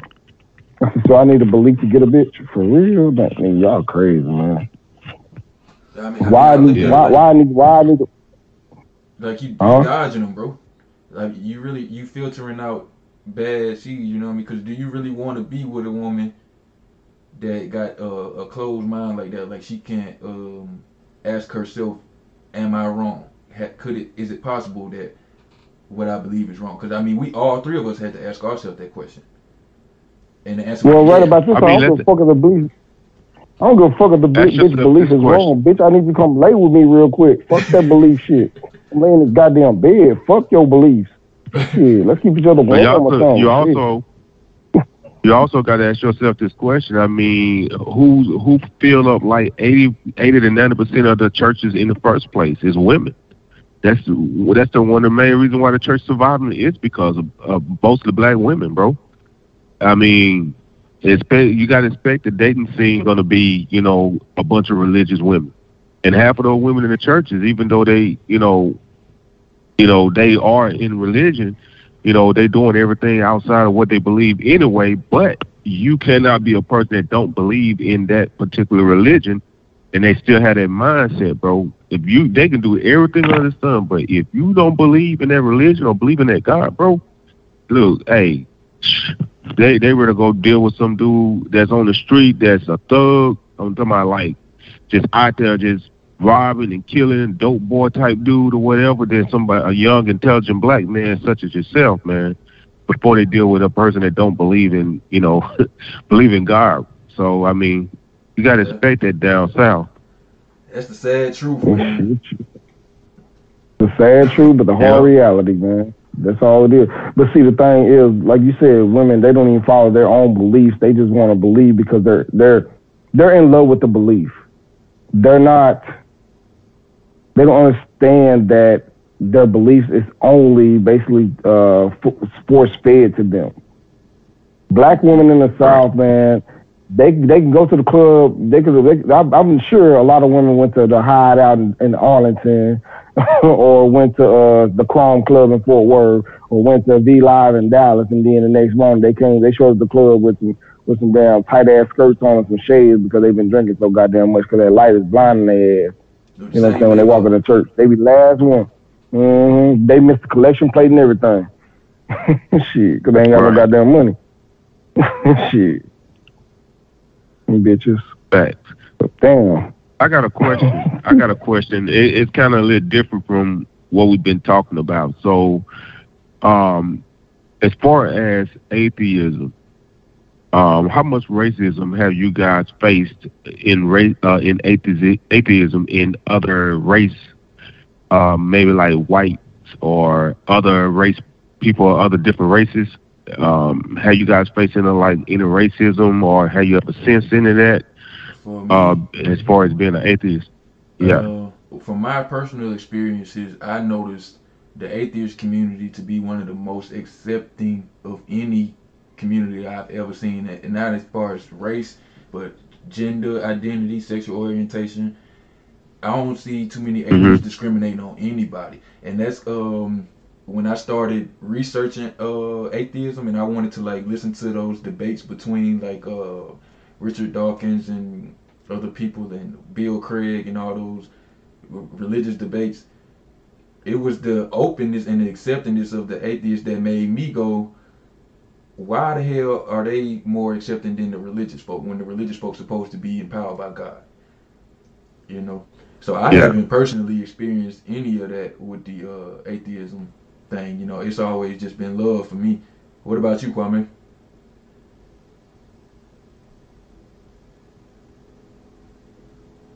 Oh, he on uh, he on mute right now. Okay. Uh, Oh, oh yeah, yeah. yeah. I, I, I have not. I, I have, I've, I've experienced more. I've experienced more. Now I ain't got the big machine came over yet. God ain't blessed me yet. Um, shit, I'm under my covers. I'm putting my robe on. Uh, no, man. Um, I haven't experienced any racism. Actually, I've been. I've experienced more acceptance because when I lived in Austin, I was a part of the ACA, and I was widely, I was greatly accepted. There was no racism because when, when you're dealing with atheism, it throws away the division. Religion divides people. Atheism, I feel like, brings people together, whether they're black or white. Like when I first Yeah. walked to the into the uh, Free Thought Library in Austin, I was wildly excited. They said, "Hey man, put your name down. How you? Welcome to the experience. Are you a Christian? No." They're like, oh well, just put your name, man. We want to try to keep everybody, cause we so, cause they, they me out to eat everything, man. It was it was love, man. But you go to a Christian, man, they got to cook their food. I don't trust that shit, boy. Yeah, yeah. The And this reason why I take you out to eat. go ahead. I yeah, I asked that question because someone uh, came up with that excuse with me. They say they all they dealt with was racism with um, when they was trying to be accepting to other people of different races as far as atheism. Um, but I never experienced it, but I have heard other people say it. So I don't know how you know bad it is as far in the atheist community or the agnostic. But I haven't seen that. Um, dealing with people like Matt Dillahunty and different things like that. I just never seen that in that type of community. Yeah, I see the exact opposite. You know, they like I said, they the atheist community is the most accepting community of all, even more so than the black communities that we have, like the um the so-called conscious community and the the, five percenters and the Nation of Islam. They're not accepting to other races and all that stuff. Which you know what I'm saying, being that black people had to go through what, what we had to go through, I can I can see why you know they had that rationale, but at the same time, we all humans, you know. So if we, if you know that we all got red blood and we all the same race, and there's no such thing as race and all that shit, then all that shit is like fairy tale. It's, it's divide and conquer, you know. It's like um, I, I tell the story all the time. Like if y'all haven't noticed, my my avatar is a lion. You know, it's a lion for a reason because I I really like lions. You know, I I, I think they're interesting or whatever. So basically, lions, the way that they structure their culture, they have a culture, and lions are individuals. They they have personalities. So you can't say a lion will do this or a lion won't do that because each lion is his own individual, and he might do whatever the fuck he feel like doing at any given time.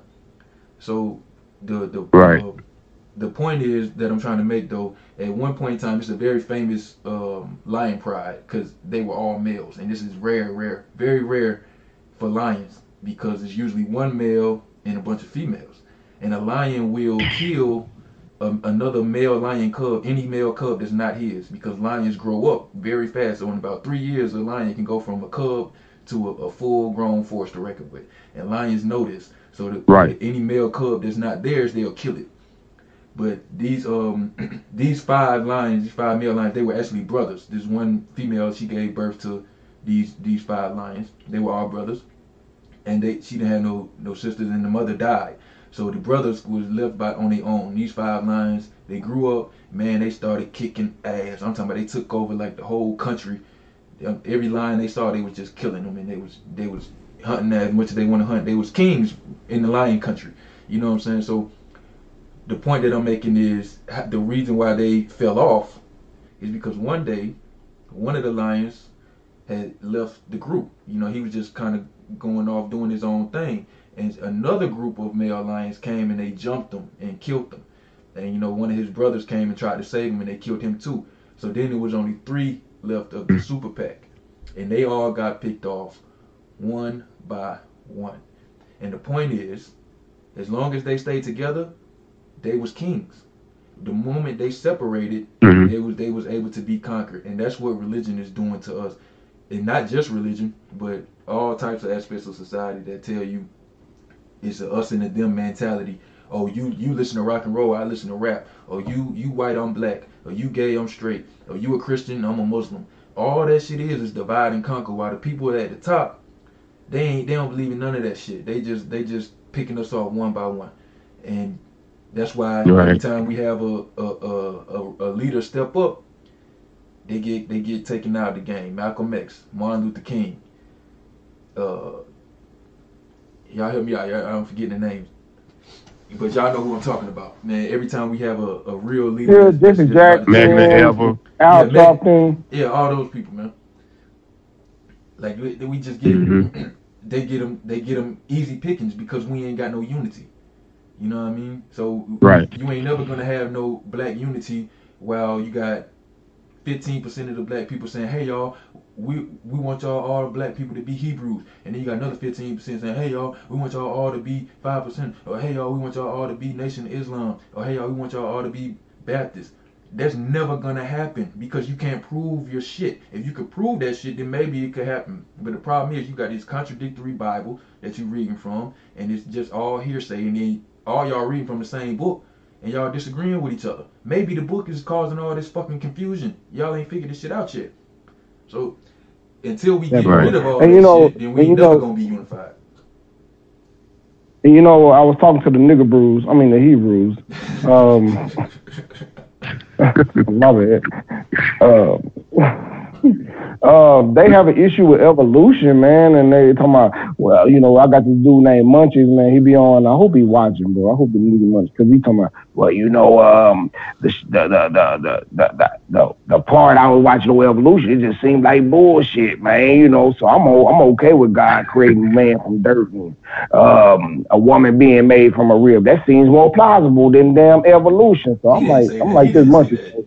I'm- So how long did God take to to do this goddamn surgery on Adam? I mean, it seemed like God was trying to do. I mean, God, I guess God was the first surgeon, I guess, and shit. Hey, but he's talking about, well, you know, uh, exactly. He's like, well, you know, um, well, you know, the, the, why are we still evolving from the people, from the stuff that we came from? You know what I'm saying? Because I don't see nothing. You still see a butterfly evolve from a caterpillar, but you don't see us evolving from the shit we came from. So it just sounds like a bunch of bullshit to me. I'm like, dude. Whatever we evolve from, we are the we are the byproduct. I said, well, let me tell you, let me ask you something. Why don't we eat? Why um why isn't God still making people from dirt and women coming from ribs? Well, you know, God only needs to do that one time, but evolution needs to do us one time. People just don't. Well, I Go think buy it's, a mis- Go ahead, Rick. I think a lot of the misunderstanding of the, you know, this is the uh, uh, argument they'll bring up all the time. Where if, you know, if if man came from monkey, then why they're still monkey? But they don't understand what it's saying. Evolution is teaching not that men actually came from apes; it came from ape-like creatures, not actual apes, and they don't understand that, and they try to mix it in as if you know, we actually came from monkeys and apes and different things of that nature because they're not willing to study that. You know, and this is one of the things they just a lack of taught. Right. And this is one of the things that, that really started making me question like preachers in the church because they teach that kind of stuff over the pulpit. And when I heard a preacher say that, man, they used to give me get me really bothered. I'm like, that is not what evolution teaches. And you hear the churches going amen and just going off and you know, it become like a atheist bashing type of um sermon. And I'm like, but they don't even understand, you know. And I wasn't even uh, atheist at the time. It was just me studying in different things, and I'm like, okay, now I know I gotta keep studying for myself because this preacher and this pastor apostle obviously don't know what they're talking about, and that let me know how easy it is for people to become sheep and followers because they rather be spoon fed than actually going out there and do the hunting for themselves. Exactly. And like if you um you just need to learn that's why that's why I like to stress critical thinking and, and free thinking because you ain't I don't want nobody to believe me because th- then you ain't no better than the religious motherfucker. You just believe in what somebody say. You supposed to have the tools in your brain to discern who's telling the truth or not, or who's more likely to be telling the truth or not. And when as it pertains to evolution, anybody that say evolution is not true, they ain't studied it because it ain't no there ain't no way you can study it and not understand it. It is it's true. It makes perfect sense and it's got more evidence than any other field of science. Cause we got fossil records, DNA records, all this shit. So what evolution is is not one species turned into another. We not we didn't come from monkeys. Monkeys are our cousins in DNA wise. They are our cousins. So it's like Right. if you got a cousin, your if your mother has a sister, that's your auntie. If your auntie has a child, that's your cousin. You didn't come from your auntie. You didn't come from your cousin, but y'all are related. Because Common you have a ancestor. common Right. ancestor. Your common ancestor is your grandmother, right? But you you came from your Right. mother and your cousin came from your auntie. But you have a common ancestor, and that's the same thing with monkeys and people. Uh, people we came from probably some Australopithecine or some other ape-like humanoid that is no longer in existence because it's extinct.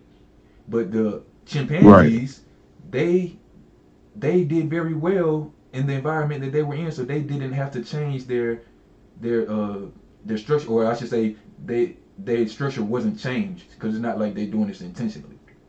But their structure wasn't changed because they were surviving pretty well. The only reason humans evolved to have big brains and walk upright is because we weren't doing well as whatever species we evolved from in the environment that we were in, and we had to start spreading out, and that spreading out causes mutations, and those mutations that are beneficial then get selected for. And when we say selected for, what we mean is if you are hairy and you move to a cold climate, you will probably do better than somebody who is not hairy because you will be warmer. You did what I'm saying? So uh, then you pass those traits on to your offspring, and the ones who not surviving well, they probably not reproducing as much, and they end up dying off. So eventually, you will have a population of all hairy animals that used to not used to be mixed, used to be some hairy, some not. But now, because of the environment and the pressures of selection, natural pressures, they have evolved. That's what evolution is. It's common fucking sense. And the reason why they can't see, you don't see it, is because of time. It takes millions of years. You're talking about something that happens at, uh, at one reproductive rate at a time. So, like, for example, in humans, when we have a baby, we don't have exact copies of ourselves. You know, you have a, a child that looks like he's got two eyes, and nose, and a mouth just like you, but it don't look just like you. It's slightly different. So each time you have a child Right. a generation, it's slightly different than the previous. So if you add up slightly different plus slightly different plus slightly different for about four billion years, what you end, what you get at the end is completely different than what you started with. It's just common fucking sense. If I start walking and I'm only moving 0.1 centimeter an hour, you might come back in a week and say I ain't going nowhere. But you let me do that shit for a billion years, I guarantee you I'm gonna be far as fuck away from here at 0.1 centimeters an hour because small increments over vast amounts of time equal big change. And if you don't understand that, then I can't really help you. You know what I'm saying? So that's why I tell people all the time I don't debate evolution. I don't debate flat earth because I feel like these are two things that you anybody who take the time to study it can figure it out. See what it is. Right. This, this, not only that, it, it, the, these people know that evolution and the, they knew evolution is a fact. They know that the Earth is not round. What happens is what we're dealing with is cognitive dissonance. They don't want to deal with the research, so they want you to try to prove evolution to them because they're too fucking lazy to, to study it itself. Like, I ain't gonna lie, the dude Munchies and the Israelites and stuff had me really like when they said, wow, we're not uh, evolving from where's what we, where's the, uh, the, the, the, the, uh, the part that we evolving from? Why is that no longer exist? I said, well, you gotta understand we went through seven extinction periods and your God is pretty fucked up for that shit um, you know, with the went through the Triassic extinction period, the Jurassic extinction period, and so on and so forth. So if if your God point point nine percent of all species that ever lived are extinct now. This planet is is if, if God exists, all He's doing is making animals so that they go extinct. It seems like because all species end up going extinct at some point and we get new species. Exactly. So, so if evolution ain't real, then where the hell all these new species come from that Adam ain't named? You know what I'm saying? He ain't named all them frogs in the Amazon. You know how many different uh species in the Amazon, bro? It's millions. Millions. Yeah. Right. So yeah, yeah, God, yeah, God, that, uh, before hold on, before y'all, uh, I'm gonna, I'm gonna throw it to Ray after this. But on top of that, what they don't realize is evolution has nothing to do with the God claim because even if you prove evolution false, because people like to bring up Richard Richard Dar- uh, Darwin Charles Darwin, I'm sorry, because he was racist, right? Yeah, the nigga was a racist, but guess what? He was still right. I don't give a fuck if Satan himself show up right now and say two plus two is four. Guess what I'm gonna tell the nigga? You know what? You right, Satan. Two plus two is four. So Charles Darwin was a racist, but he was also right about evolution. He might have used his racist views to misconstrue what he wrote, but after Charles Darwin died, he didn't know nothing about natural. I mean, he didn't know nothing about uh, DNA. After he died, we proved that he was right through DNA. So he can be as racist as he want to be. He was still right. And it don't got nothing to do with God. Because even if you prove that evolution is false, you still have not proven that God created shit. What you have to do is prove your claim, not disprove mine. You still have to prove yours. You can disprove evolution all day long, which you, which you won't. It all it takes is one fossil out of place. One fossil out of fucking place. Like they say all the time, if we find a rabbit in the Precambrian period in the ground, all you gotta do is find a rabbit fossil. And all of evolution will be shut down. You'll win a Nobel Prize. That easy. But you can't do it. You know why? Because evolution is fucking true. So, and even if you could do it, you still have to prove that your God created man from dirt or a man, uh, a woman out of a man's rib and all that shit. Which is one of the reasons why I uh, stopped believing in the Bible when I realized that that story wasn't true, I was taking an advanced anatomy class in high school. My teacher was fine as hell, right? She had just graduated college. She was like 24. I'm a senior in high school. I'm like 18, so I'm like, shit, bitch, you can get it, bitch. And she was smart as fuck. And I'm trying to, I'm trying to look smart to her, even though she was my teacher. I'm, I'm gonna graduate next year. I'm like, "Shit, I'm coming back to bag this one, and I'm, I'm trying to show out like I'm smart in the class and shit. We we was memorizing all the bones in anatomy class, and I'm sitting there like, yeah, and actually uh, women got an extra rib. And she was like, uh, no, they don't. And I was like, what? Yeah, they do. Because the Bible says. She was like, yeah, that, that's not true. That's just a myth. And then, you know what I'm saying? I'm looking around like, looking around for everybody to back me up. Like, come on, y'all back me up. And they was like, nigga, you dumb as hell.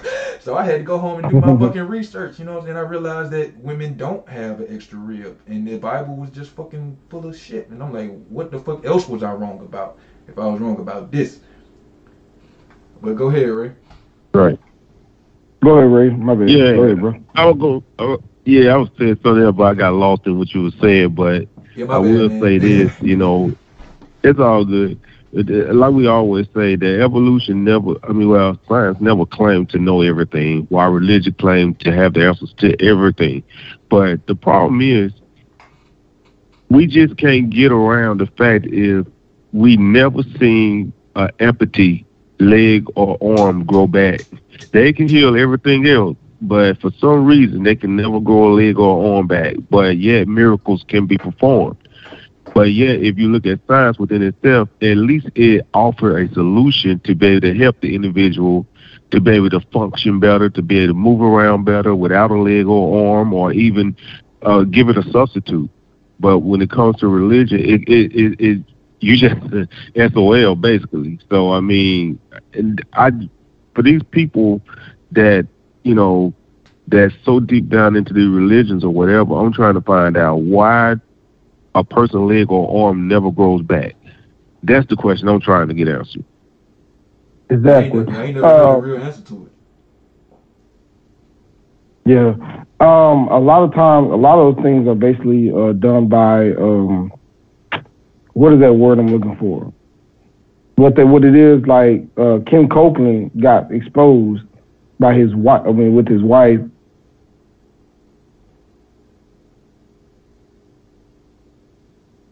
Ken Copeland got exposed with his wife because Ken Copeland would have an earpiece That's uh that's pop in his ear. Oh yeah, yeah. Yeah, so his wife would tell him, "Oh yeah, we got Charlene that lives in Carrollton, Texas, and she, her husband died of something, and you might want to pray for her." So Ken Copeland would be like, "Is there a Charlene in the in the audience? Is there a Charlene? She just had a husband." I'm like, "Damn, dude, why you telling everybody business, man? What's wrong with you?" Shit. But um, but yeah, man, they, they'll come and say, and she like, "Oh, Ken Copeland, I got this arthritis in my back, boy. Could you heal me?" Oh man, Miss Shirley got arthritis after her husband died. Let me touch her on the back and pray to God. And this thing she healed. Well, nigga, why the fuck you ain't in there with curing cancer and COVID? Excuse me, and COVID nineteen. You sure can do the shit in the church, but you ain't at the, every hospital curing COVID nineteen or whatever these people got. And I don't see how these how these uh, Exactly. people that go into the church don't realize that. Like nigga, if you can heal people, why aren't you in the hospital? What the hell are you thinking? You what what the hell you out here showing off? You gonna fix one or two people and pass around the collation plate. If you could really do that shit, nigga, take your ass to the hospital and heal everybody. But you The can't do people that. in the hospital ain't gonna fake with you. Yeah, every because you know what the hospital like. You know, I went up. I went to check up. You know, I do my checkups and shit. They're like, is there a religious preference? Damn, Kwame, you cut out, bro. He'll uh, he'll come back in. But yeah, man, that's uh that's actually Yeah. that's that's Peter Popoff though, not uh Ken Copeland, Kwame. That's Peter Popoff. Ken Copeland the scammer too though, but that was Peter Popoff with the uh, earpiece and shit. Yeah, I think his phone line might have froze. No, man. Uh, I I, yeah, I'm, I'm back, man. I, I accidentally hit the uh the uh the home button, and it basically kicks me back Oh, out. okay. That's my fault. So Alright. it's like, so I'm like this, like they still trying to congregate. Talking about COVID nineteen will not stop us from congregating here in Fort Worth, Texas. Yeah, y'all motherfuckers end up Yeah. sick. They gon' they gon' die. Right. Hey, what's that song? Yeah. Uh, Trippie Redd. You gon' die. I'm gonna play that shit for all the Christians that have in church. You gon' die.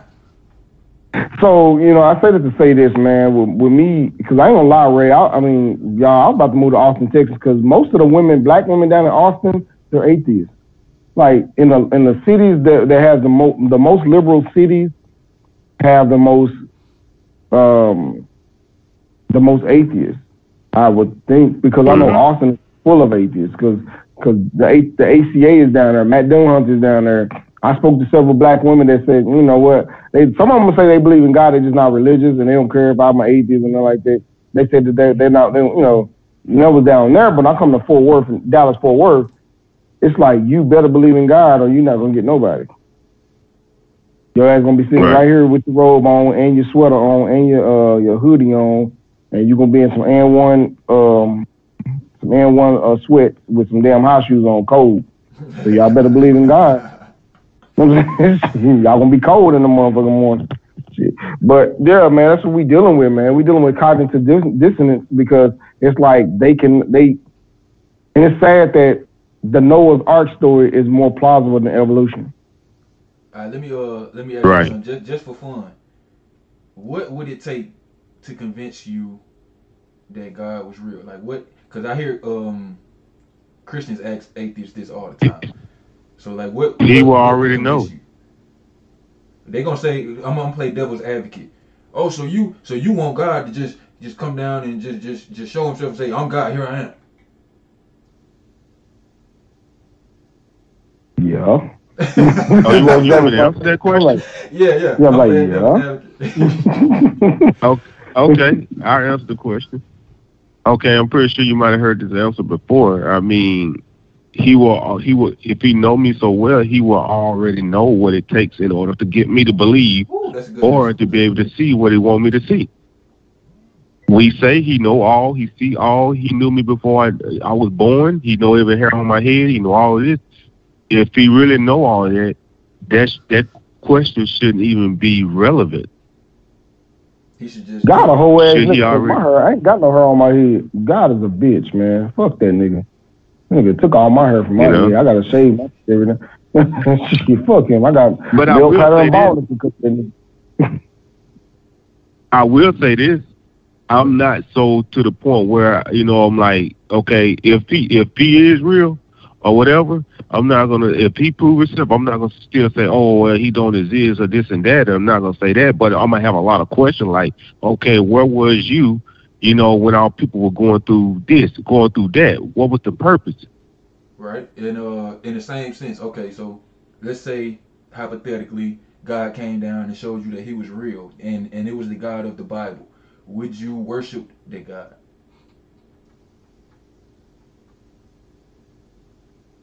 I didn't hear the question.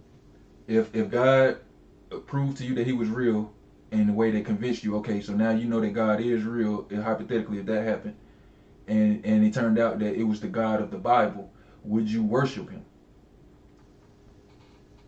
I will believe he exists, but I don't know if I'll worship him because of the things that the Bible said that he's about. True. Uh, I, I have the same sentiment. I, I think I, of course, if, if anything, you prove anything to me, I'm gonna believe it if it's proven to me. I'm not closed-minded. You don't make your way to atheism by being closed-minded. Uh, you, you can't. So, of course, I would believe that, that God would be real. But I, like you said, I would have a lot of questions, and I definitely wouldn't worship because any God that was worth worshiping wouldn't want you to worship him. You know what I'm saying? Like you, you don't want your kids to worship you. You know what I mean? That's some weird Right. psychopath shit. You know what I mean? So Nigga, megalomaniacal shit, megalomaniac shit. You know what I'm saying? And I'm sure that the people that probably was on the bridge that in Fort Worth, they got killed. Were, were, they believe in God. You know what I'm saying? Because I remember seeing the news and, well, you know, she's with God right now. I'm like, what? that's what they say. So man. You couldn't the take them in their best- the sleep. best- Doug Stanhope, Yeah, bro. Doug Stanhope is the is the. I mean, you'd be surprised at how the insight that comedians have, bro. They ain't just up there telling jokes. These motherfuckers doing seminars. But Doug Stanhope, he's a white comedian, hilarious. But he did that joke. He's like, man, if if y'all think that your loved ones go to heaven when you die, what you crying about? What the hell you crying about? Like you should be celebrating. Like these motherfuckers just went to heaven. And I used to think like that when I was little too. But I thought that people were just selfish and they was crying because oh they can't see this person that they love anymore. It's, they crying because they're sad. But you, it, really deep down, that's not why you're crying. You crying because you know this motherfucker is dead, and that's it. Because if you Right. really believe the shit that you say you believe, you would be rejoicing. Your child just went to heaven or whatever. You know what I'm saying? You don't believe that shit because you over there in, in pieces. Yeah, that's the same thing. I'm, you know, uh, that, I don't know if y'all remember that Moore, Oklahoma thing when the, the news after the Moore, Oklahoma uh, thing happened with the tornadoes. Uh, it was a white woman and her baby. She said, "Well, don't you thank God for that you're safe?" She said, "Oh, I'm an atheist." And that, that damn news lady. I don't know if y'all remember that. Y'all can look it up. I didn't see. After the tornado. Moore- Yeah, the lady was on like like CB. Well, I, I guess it was CB or no, it was local news. And she said, she said, don't you thank God for your for you sa- being saved in the Moore, Oklahoma thing? She said, oh no, I'm an atheist. Real shit. All them Christians that died, but one atheist live. Come on, man. Come, man, it, I it thi- just I boggles the I did mind see because. that. Yeah, what she was holding the baby. Yeah, white lady was holding the baby. She's said, "I'm an atheist." Like what? Yeah. And this one I was Yeah. a Christian. Like, like okay, like that that, that kind of got me too. I'm like, wait a minute, she's an atheist and she went through a horrible tornado in Moore, Oklahoma. And the lady was the the newscaster was like, "Are you, you should you thank God, right?" She said, "No, I'm an atheist." Hmm. Right. Hmm. Man, you'd be surprised how many believers that have I have talked to, and they have like logical questions. Like they really, in the back of their mind, they don't believe what they believe, but they're afraid to come out because, or even question it because of the criticism criticism that comes with it. Man, when it comes to religion, bro, it's like questioning anything, bro. That's that's grounds for crucifixion. You know, and you know they they will call me knowing I'm no longer a part of it. But then, yet, when I was on social media and different things like that, and I was uh, posting a lot of things, um, they would come in my inbox, asking me all these questions, and uh, saying, "You know what? You right." But yet, when I posted on social media or something like that, they would never back me up when I got attacked. They would never say, "You know, he got a point." They won't say none of that, bro. It's like they become part of the people that they're running from from being criticized from like, bro, you just in my inbox asking me, you telling me I'm right about what I'm saying, but here you go, you laughing with the the believers. It's a uh, crowd crowd mentality, man. Like if y'all ever seen that that video, it's like a little social experiment that they did where they had like ten people in the elevator, all facing the wrong way, and then one person wasn't in on it, and they walk in the elevator, and most people Yeah, turn around yeah. and face the wrong way too, just so they they don't be the out outcast. And even though Yeah, I it's saw just that. a, a, a ploy just to see what people are gonna do. So it just go to show you that motherfuckers will follow the crowd just so that they don't not be a part of it, even if they know just don't make no damn sense. Yeah. Facts. But that's what we got to get out of, man. We got to get out of that uh that um sheep like mentality that religion has has put us in, and start being real free thinkers. And I think that's what's gonna uplift the black community. You know what I'm saying? That's why I, I blend it too. If y'all notice on my channel, it's all about black power and atheism and free thinking because I, in in my personal opinion, that's what will rescue black Americans. If if y'all let go of these superstitions and start thinking for yourself, all the other shit will start making so much more sense. And and, and you let the bullshit go, and then we can actually unify. Cause we ain't never gonna unify with these religions in a way. Even when we got people that's powerful like Farrakhan. Some some people not gonna follow him just because he a Muslim. So like, it's the religion that's that's separating us, man. I don't see how everybody don't don't see that. Right. Exactly. Uh, I just Yeah. text uh, Israel. I just text Israelite, Judah, and Munchies, which is uh, which is all. I, called him in because he was asking me. th- He's the one that was asking me like, why we, where's, where's where we evolved from? You know what I'm saying? He's really uh, on. He said he watched the evolution video. He said it was bullshit. So I just, so that's why I left out, man, um, to uh, tell the Israelites to call in. We'll see if they show up. Cause you, with you being, with Ray, you being a former Israelite, um, I'm pretty sure you can destroy them boys. Cause I ain't gonna lie, man. It's just like I don't know the Bible like them, but it's like they always use scriptures to solidify their argument, and they use that shit to, um, you know, to try to voice, to try Let to. me let, Yeah, go ahead, brother.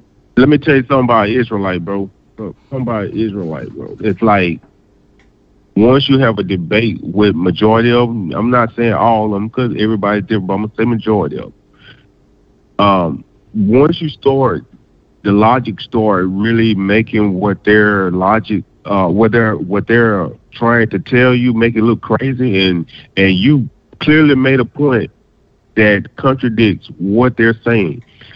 It becomes a a battle of now I'm about to make call you dumb, I'm about to call you stupid, I'm about to I'm about to talk about everything that don't have nothing to do with the subject. And it never fails. It always become an argument or something like that. Instead of okay, if we really want the truth, don't try to defend what you believe, but let's speak the truth.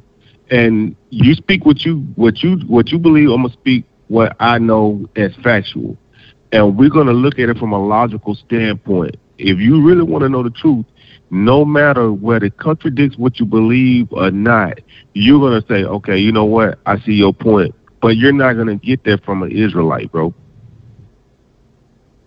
You're not to get it. Now, every once once in a while, you get some that's intelligent enough to have a decent conversation, but it's gonna become a shouting battle. I promise you that. But I'm yeah, not them boys, them boys right now, them boys right now on IMO. I just basically uh took, I just basically dropped the call, my call, and went into IMO. and Said, hey, y'all call in. We live right now. We're gonna sit them boys on King Judah, Israelite, and then you got a female. She called herself Fear the Most High. I said, and I, I, I was, I was having. They they say they be saying Shalom. I said, how old is that word Shalom? They won't ever tell me. Oh, all right, Yahweh Shai. How old is that word? Now, How you, does you that- gotta get all Yeah. of your, your all your answers. Like if somebody asking you questions that's clearly not not a history question or something. It's like something like, "What do you think about this?" And then you gotta go get your answer from a book. You know, that's like somebody asking you, "What's your favorite color?" And you say, "Well, hold on, let me let me turn to Ephesians chapter 11." Nigga, what? I'm asking you, what's your favorite color? You can't get the answer from no book. But they don't understand that shit. They got to get everything that they think they know from this book, and that's why they don't know shit. Cause they just they just regurgitating what what the book say. You know, like y'all heard what happened with uh Black Jesus Minister. Oh no. Who? Black Jesus Minister. He was he came on the show once, man. He um he he Oh yeah, yeah, yeah. he always be Yeah. uh are yelling and cussing that fucking shit. He uh, he, he a Hebrew, I think, or Christian one. Yeah. Uh, I don't know if it's true or not. Hey, you know no, this saying? this But what I'm he just is. He a, he a com- he a comedic Hebrew Christian. I'm, I, man, That's I'm- what he is. I, I think that nigga was a poet. I really don't take that nigga seriously at all, bro. But I heard on uh on Side Channel that that he got caught with with a little boy thing in his mouth. You know what I'm saying? That's just what I heard. I don't know if it's true or not. But On side channel? yeah, Ooh, he probably did. I don't know, man. I mean, when you look at Black Jesus Minister, he do like one of them dudes that drive a van and walk right around the neighborhood in Houston. Um, he do. I'm sorry. I'm sorry. I didn't catch that. That nigga got, that nigga got some catch that. pedophile What happened man. he um allegedly got caught with a little boy's member in his mouth. a white boy. Oh, wow, man. I hope Man, that you know, ain't hey, I hope it ain't either, but you know that nigga four hours away. He do like when he drives one of them white vans with the uh with the uh you know what I'm saying, with the little candy uh candy symbol on the side and driving around Houston, Texas. Somebody y'all want a pop- popsicle. He You know what I'm saying? ain't, ain't getting no Yeah. pussy. I can tell you that much. So I won't put it. Oh hell no. Bad Jesus minister. I am the comedic. I am the Hebrew. I am the Christian. Oh, man, what the fuck? Nigga, do you smell what the rock is cooking? Nigga, what is wrong with you, bro? Like that's how he that's how he that's how he introduced himself. Hey, this nigga really Yeah, love he, rapping. he reminds he remind me of most Israelites. So um, that's the way they come. That's the way they talk, bro. It, um, man, when when I heard that, man, I'm like, bro, this bro, like, he has to have some connection with the Israelites or something, cause, bro, the way he was cussing, calling you guys dumb and stupid and this and that, like, bro, you here for a logical conversation or what? Like, that was just that was horrific, man. Yeah, you, you know that when he was on, he didn't say not one fact. All that nigga was doing was insulting us. That's why I let him go. I was like, you know, we gonna take, we gonna be every little whatever he called us, cause this all this is doing is showing the people that the religious person is acting a fool and the atheists are talking sense. So you know what I'm saying? Right. I don't understand why why would why would you come with that if you was trying to convince somebody that you that you got the truth? You think you you gonna convince somebody by cussing them out, calling them all types of names? It's shit entertainment to me. But I appreciate you man for exposing your your religion. But yeah, man, that- I don't know if that's true or not, but that's what they that's what they said. Mm. And you know, some of some of the Israelites too. I was on IMO because IMO is like an app where you can go in and do a video chat or whatever. And uh, the Israelites they love to hang out right there. But I just I just went on. I just like I said I hung up and just went in they live and said call them to the show. Oh, we studying right now. Okay. Not, But, no, you- but if I, but if I come, but if I come back, calling. yeah, if I if I get back on that live, they're gonna be like looking for me. Where he at? What what Kwame at, man? What, y'all gonna be looking for me? Y'all got me right here. We we live, man. Yeah. Fuck. Why the hell y'all wanna look for me now? Live and on the schedule, man. These folks, these folks uh, scared. I done tried to get preachers to come on here. They won't do it because I think they they afraid that they can't argue with the facts. And I, most preachers, like if you study the Bible, ain't no way you believe in that shit. You know, I don't understand that. Like um, I forget that nigga that nigga name, man. But he a preacher that be on YouTube. Flat Oh yeah, the one that talking about we have free will. God didn't want to create robots. Well, my thing is, if you if God only makes you believe Him because you don't want to go to hell, ain't you a robot? He's trying to program Pretty you much. to not not believe in Him. You know what I'm saying? Yeah, ain't you a robot? Because wouldn't you be like there was no like like I don't know who asked. I think Kwame McQuayle asked him the question. Um, asked Mark the question: If there was no such thing as God or beliefs or hell, would you still believe in God or whatever? The, what did he say? He said no. He wouldn't believe it. Yeah, I said, I said if, if there was no hell, if there was no such thing as hell, would you still follow follow God? He said no. So you you believe in Yeah. that shit just out of fear of, of something that you haven't even proven. That's like somebody coming to you saying, "Hey man, you gotta you gotta come with us right now. Your house on fire." And you like, "What? I don't see no fire. I don't smell no smoke." And they're like, "Yeah, you can't see it. it it's immaterial, but it's there, man. I'm telling you, you're gonna burn up if if you don't get out your house right now." You like like I I I I would get out my house if it was on fire, but I don't see the evidence of the fire. I'm just supposed to take your word for it and leave my fucking house. That's what religion is doing. They're telling you, hey man, you're gonna burn forever Right. if you don't follow my religion. And I'm like, uh, burn where? Oh, in hell. Where Where is this hell? Oh, after Yeah, I where's it located? Uh, Y'all got a brochure? already. What the fuck? Like, this makes no sense. You got to prove that the hell exists, and then maybe we'll be afraid of it. But we can't be afraid of something that's not real. So I told Mark that he was a Yeah, I- and he uh he dipped out. Yeah, he is a Poe. that's why. I, that's why I asked him the first show when he came out. Said, "Are you a Poe?" he said, "No, I'm taking it seriously." I'm like, "Okay, you really taking this bullshit seriously?" Okay. Um. Yeah, and here, here's another thing, man. Um, Christians like to sound like abused wives. I was in no boy. The, the video you sent me with that black that black pastor that you said won't call in. It's because they are, bro. They are. And they are the bride of Christ, the bride of Christ. and men- uh, uh, mentally and, and, mentally they are. That part. I didn't That mean to part. cut you Y'all- off. No, no, you good, man. I mean, it's the truth. It is the fucking truth, man. Because they these dudes, some of God gave us free will. So you're so if you so would you give your wife free will to go out, but then if she goes out and and she comes back, she's gonna get beat, right?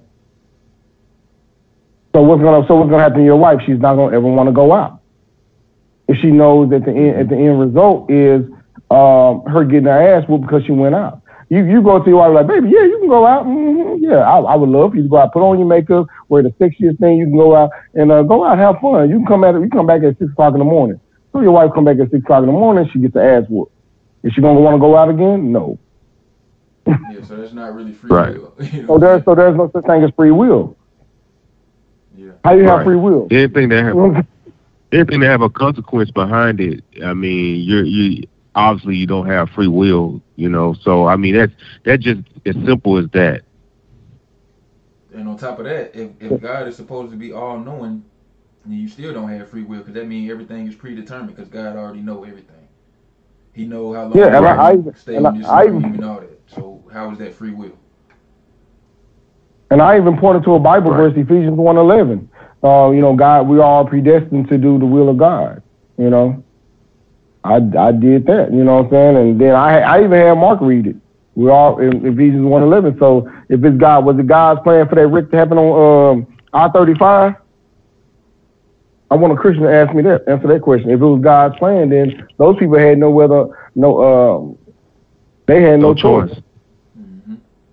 I had that, that So problem with, with religious people all the time when I when I ask them like uh what like how do you reconcile the fact that uh you know babies are stillborn you know children starve to death or, die from diseases that are preventable and shit like that like how do you reconcile that with your belief that, that God is in control of all of this so basically what you're saying is that that's what God made happen so God made some lady have a stillborn baby. For what? What what's the purpose of that?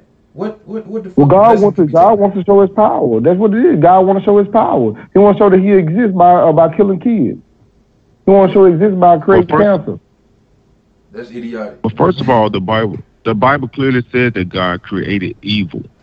It does. You know, he create he when before if there, all things was good in the beginning, and then it turns around and said that God created evil, then the very thing that He created is really the the the cause of why things are going the way it is. So is it really the creation fault for falling for something that He created? You know what I'm saying? It's, let's let's just even stick with uh, Satan himself. Satan is something that ancient ancient that's seen the face of God. So how could something as a human being that don't know nothing, don't know the difference between good and evil, be able to outsmart something that's that ancient and with the knowledge that it has and and be actually punished we don't even know no difference between what it's doing is good or, or bad. It don't even have the knowledge of it. God the one created evil in the first place, so I mean it shouldn't be on him. Right. Hey, Kwame, I don't know if you can upload that video you sent me, but um, um, the one you sent me about that preacher about free will and why the God, why God won't create, why God won't destroy what he like Satan and shit. Shit, if you could upload that video, shit, that'll be good that'll give us something to look at, you know, and try to uh analyze. I already, I already put it on the show last week. I put like a, Oh, little, okay. a little clip of it because I ain't want to. Cause he, I, I reached out to the brother and he didn't want to come on the show, so I ain't want to play the whole clip and uh then I would have had to go through the copyright process with him and all that shit. So I just kind of clipped it up and played what they allowed me to play. And it's really all that matter anyway because after he had six premises, and the first one was was bullshit. So he ain't got to go through the next two to two through six. If the first one don't don't add up, and the first Yeah, one was, yeah, the first- you the first about one- the robots. Yeah. Then the second one was free will, and that failed too. That argument failed on its face. Shit. Because if y'all don't have, if you have free will, shouldn't shouldn't I be? Why, why should I be? Why should I have a consequence behind my free will to worship you or not? If we don't, if we're not robots. So basically, premise one, premise two kills premise one as well. Mm-hmm. You know what I'm saying? So Then he's saying that you know, he's saying we, we the question was why did God create Satan? His answer is God didn't create Satan. God created Lucifer, and Lucifer has free will. And well, that this, you still missing the point, brother. If God is all knowing, then that means He knew that Lucifer would turn into Satan, and He did create Lucifer. So what the fuck? I don't understand. That, that's that's a play with words. It's, it's a play with words. Just it's a play of words just to keep from um, acknowledging what's being said. Of course, we know that Satan means the accuser. We already know that. You know, um, you know, it just when you say these things, you know, they look for loopholes to try to make it look like you don't know what you're talking about. When in reality, what we're saying, we're not trying to go in depth uh, what every single word means. You know exactly what we mean. I mean, come on. I mean, these are the things that cause division in the first place when you're trying to talk make talk logical. And here you go trying to play with words. Like the, and then when we start throwing logic down, then all of a sudden the believer becomes the one that acting like they're being persecuted all of a sudden. Like we're trying to have a logical conversation. Oh, why won't you just let me believe what I want to believe? Right. Because man, what you believe, like like in my state, I can't buy beer on Sunday. Why?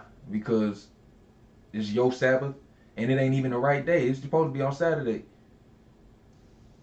Man, that sucks, bro. See, I, I could live, I could, I could live in your state. Now I was gonna move down there, bro, but now that you told me that, now fuck that. And you know what? I don't even drink like that. But you know what I'm saying? It just pissed me off because you, you infringing upon my freedom. So it's like, I can, what's the fuck? If I can't buy a beer on Sunday, right? But I can buy a beer all day Saturday. That means I can buy as many beer I want on Saturday and just drink them on Sunday. So you ain't stopped shit. It's a dumbass law. But these folks so stupid, man. Like, Yeah, I don't drink beer. I drink liquor, so you know. it blows my mind. But it's just like it's just like someone come to your your your uh your page, right? Your your show. And they got all these things they saying, Well, let me be who I wanna be and this and that. And all right, cool, no problem. Be who you wanna be. But just know that what you believe ain't gonna stop what we saying. But use that same logic. If you as an atheist, you go to their church and say, okay, no matter what you preach, I'm gonna believe what I want to believe. Do you think for one second that that preacher, apostle, pastor, whatever it is, is not going to point you out in that church?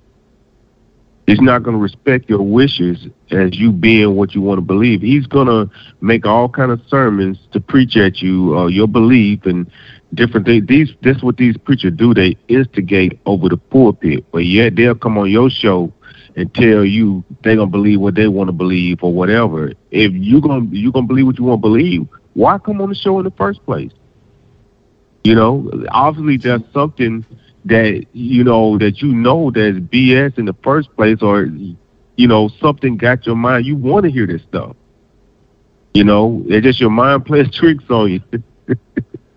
So And, you know, man, I think they just they trying to hold on to their own belief, you know, so they gotta do all these mental gymnastics and go through all this cognitive dissonance, and then they they do the improper research and they fall victim to confirmation bias, and they come back with the same bullshit that they started with, even though you ain't presenting them with nothing but facts. And and you know sometimes some people can't be reached. I realize that in doing this uh, YouTube thing, man. Some people are just a lost cause. You ain't never gonna get through to them. You know, it's almost like trying to get somebody to stop smoking.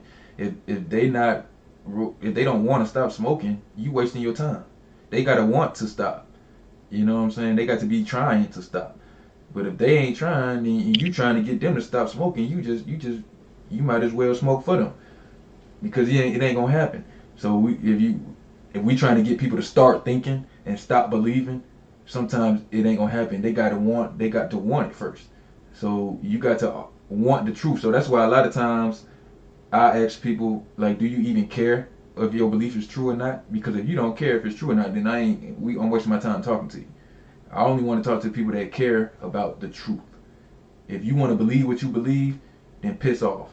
Because if you want to if you want to know the truth, then we can we can get to it. Because at the end of the day, I might be wrong about some shit. I've been wrong before. That's how I know I'm right now. Because I was wrong before. So I know what it feels like to be wrong. It ain't it ain't it ain't a bad thing, but you know what I'm saying? People look at it as a bad thing.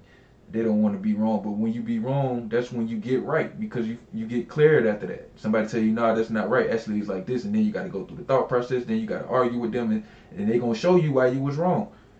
If you was really wrong.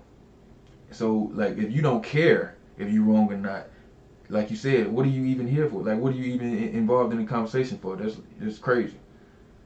That's indoctrin. That's a proselytizing and indoctrination right there. They, these folks just want to come and, and preach their shit, but they don't want to get to the truth of the matter.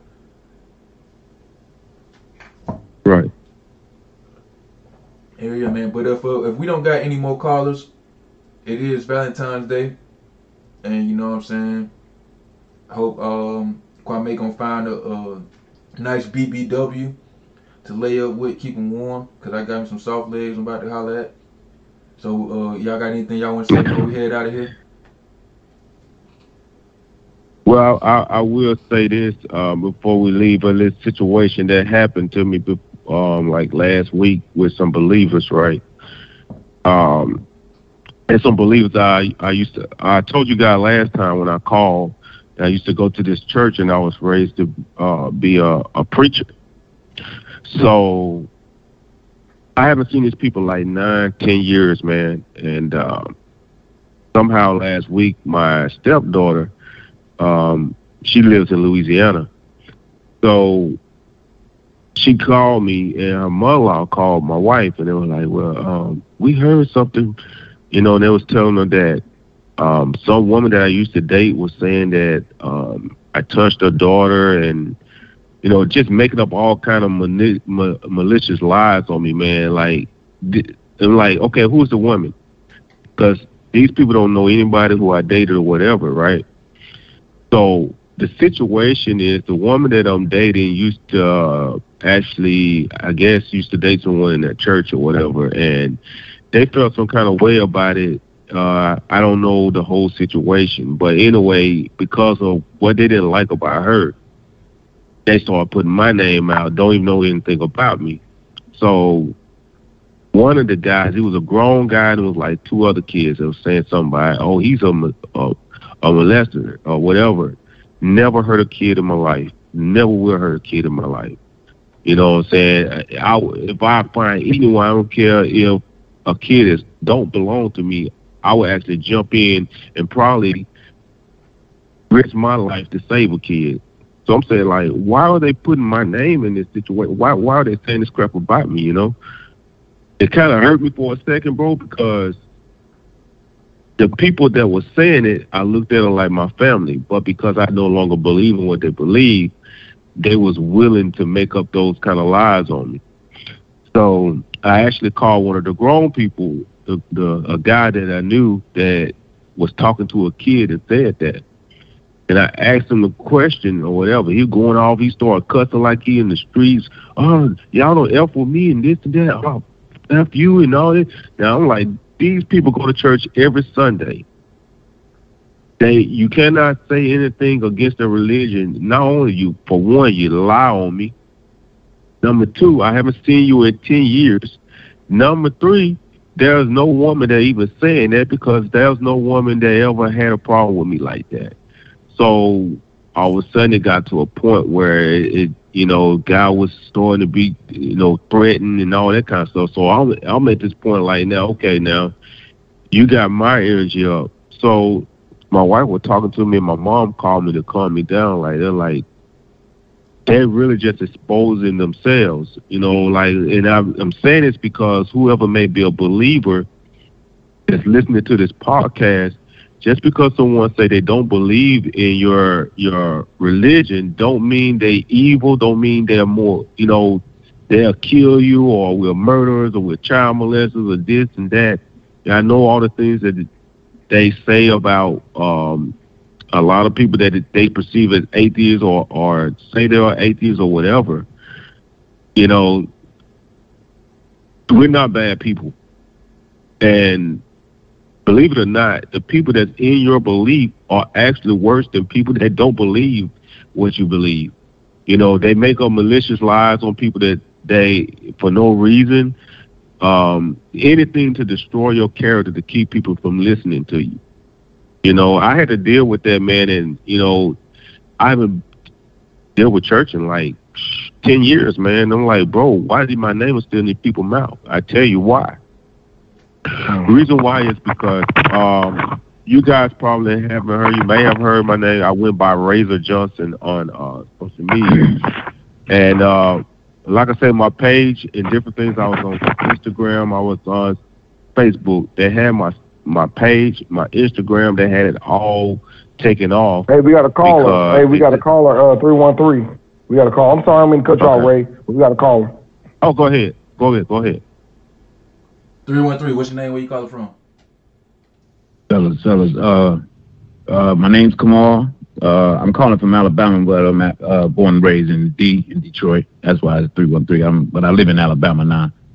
Uh, man, I'm gonna tell y'all this right now, man. My heart. Uh, I don't know how I found y'all. I, I'm I'm being honest. I don't know how. I was just, you know how you get on God, YouTube man. and you go down the rabbit hole, and you just get to finding shit. You know what I'm saying? And there y'all was, man. I heard y'all talking. I saw it was live, and I said, "Atheist." What? And and then I listened to y'all. I'm like, "Wait a minute, is these brothers talking like is these brothers talking like that?" Because I felt so alone out this bitch, man. I'm just gonna keep it real with you. I felt like I was by myself out here. I never really, I don't know too many black atheists. I don't know any until you dig. You know what I'm saying? And the things I was going through with my family when I finally, I, I don't know, man. It just kind of came out. I think my brother said something to the fact that I, I'm give y'all a little little background on me. I'm a uh, I'm a vet, man. I was wounded in combat, and uh, I'm a T11 paraplegic, and I, I am in a wheelchair. And uh, uh, no, brother, life is good. Life, No, life I'm, is a, I'm a vet too, man. I got a I got a crushed foot, so I got a crushed right foot, man, from a Bradley, bro. So Oh yeah, You're speaking okay, I another was in vet. EOD. I was in EOD and, and and you know we found bombs for a living. You know what I'm saying? So shit shit was funky, you know. And, and maybe one day we can me and you know we can get off into that, and I, I can get you some more game on that. But uh, I'm the oldest in my family, man, and and uh, I joined the service to help my mom. I'm 49. I'll be 49 in June. I was 18 when I went. You know what I'm saying? And uh, my mom was taking care of four kids and, and it was hard on her. So I had to get out and be I was a man at a young age. You know what I'm saying? I I would go out and shovel snow and rake leaves and cut grass just to take care of my mom.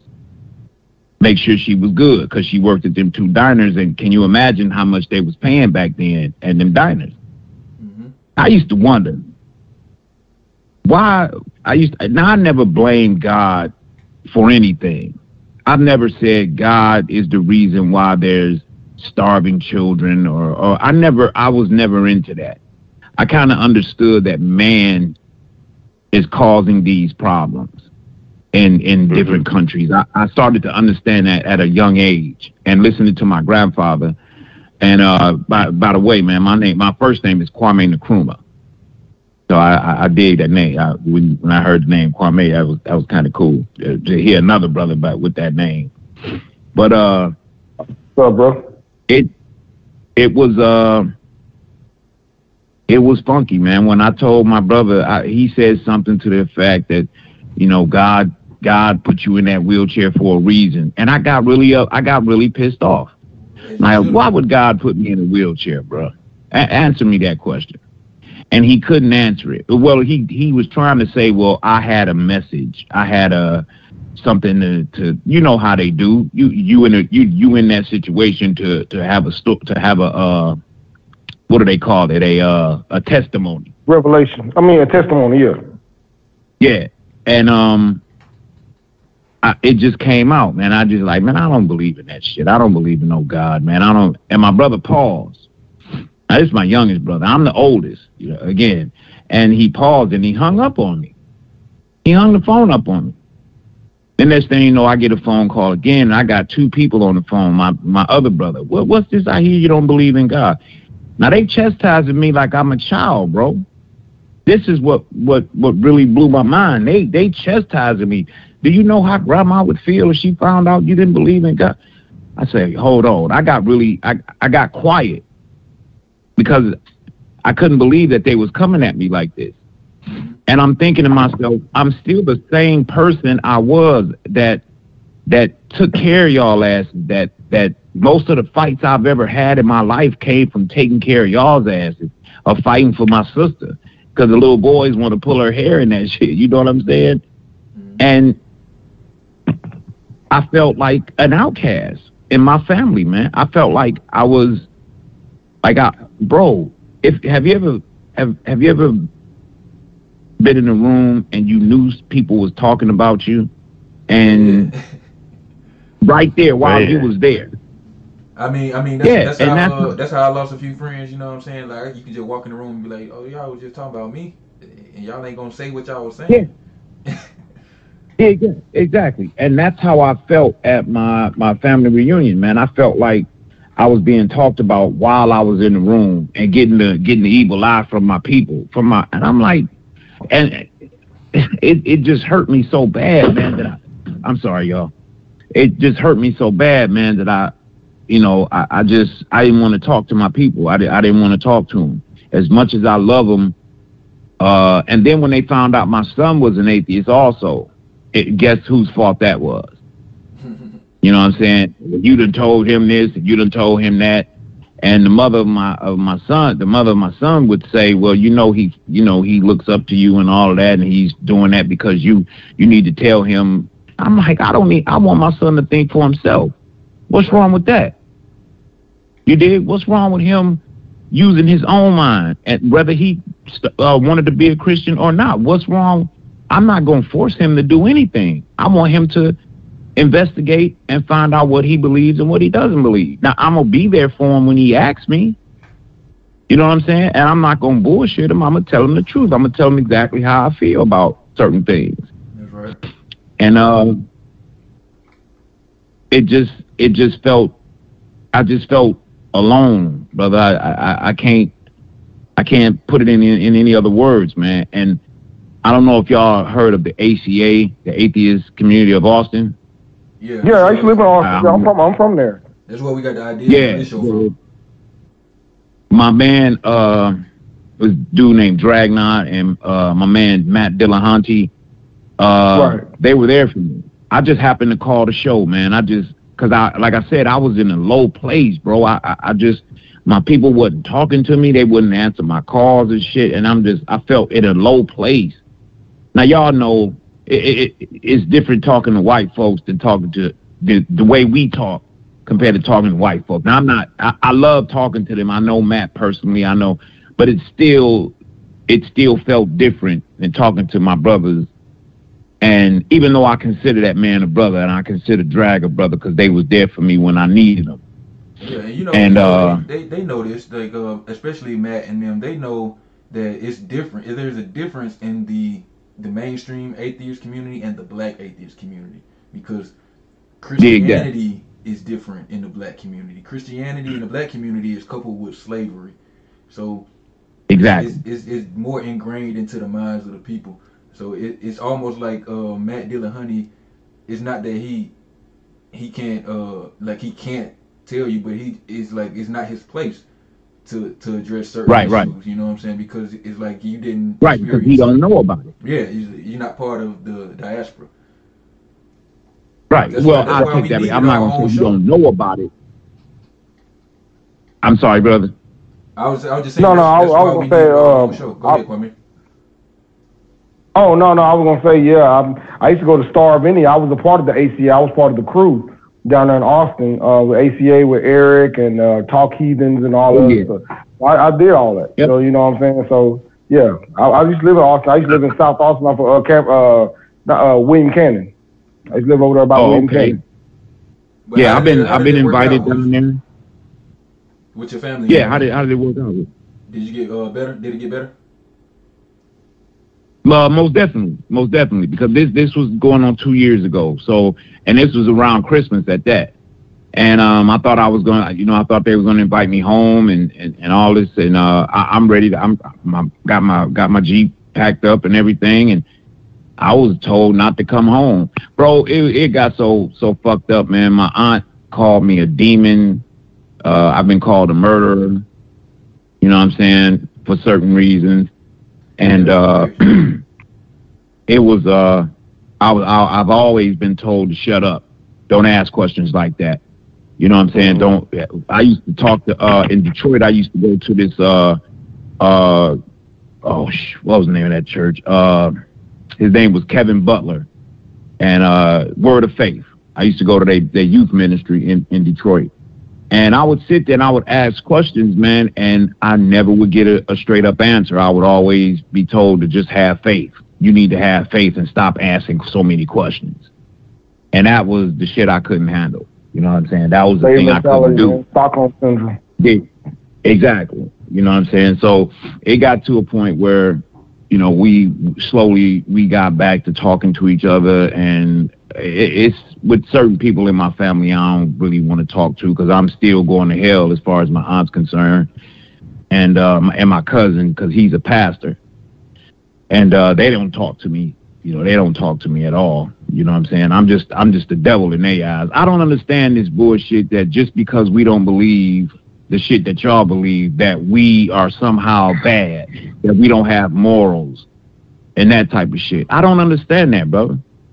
I really don't. It's indoctrination. And it- don't, it- I don't think they really believe that either. They just been trained to think that way. Cause I I've heard that from my family members. You know what I'm saying? Oh, you the devil, you the devil, and we wasn't even talking about religion. We was talking about flat Earth.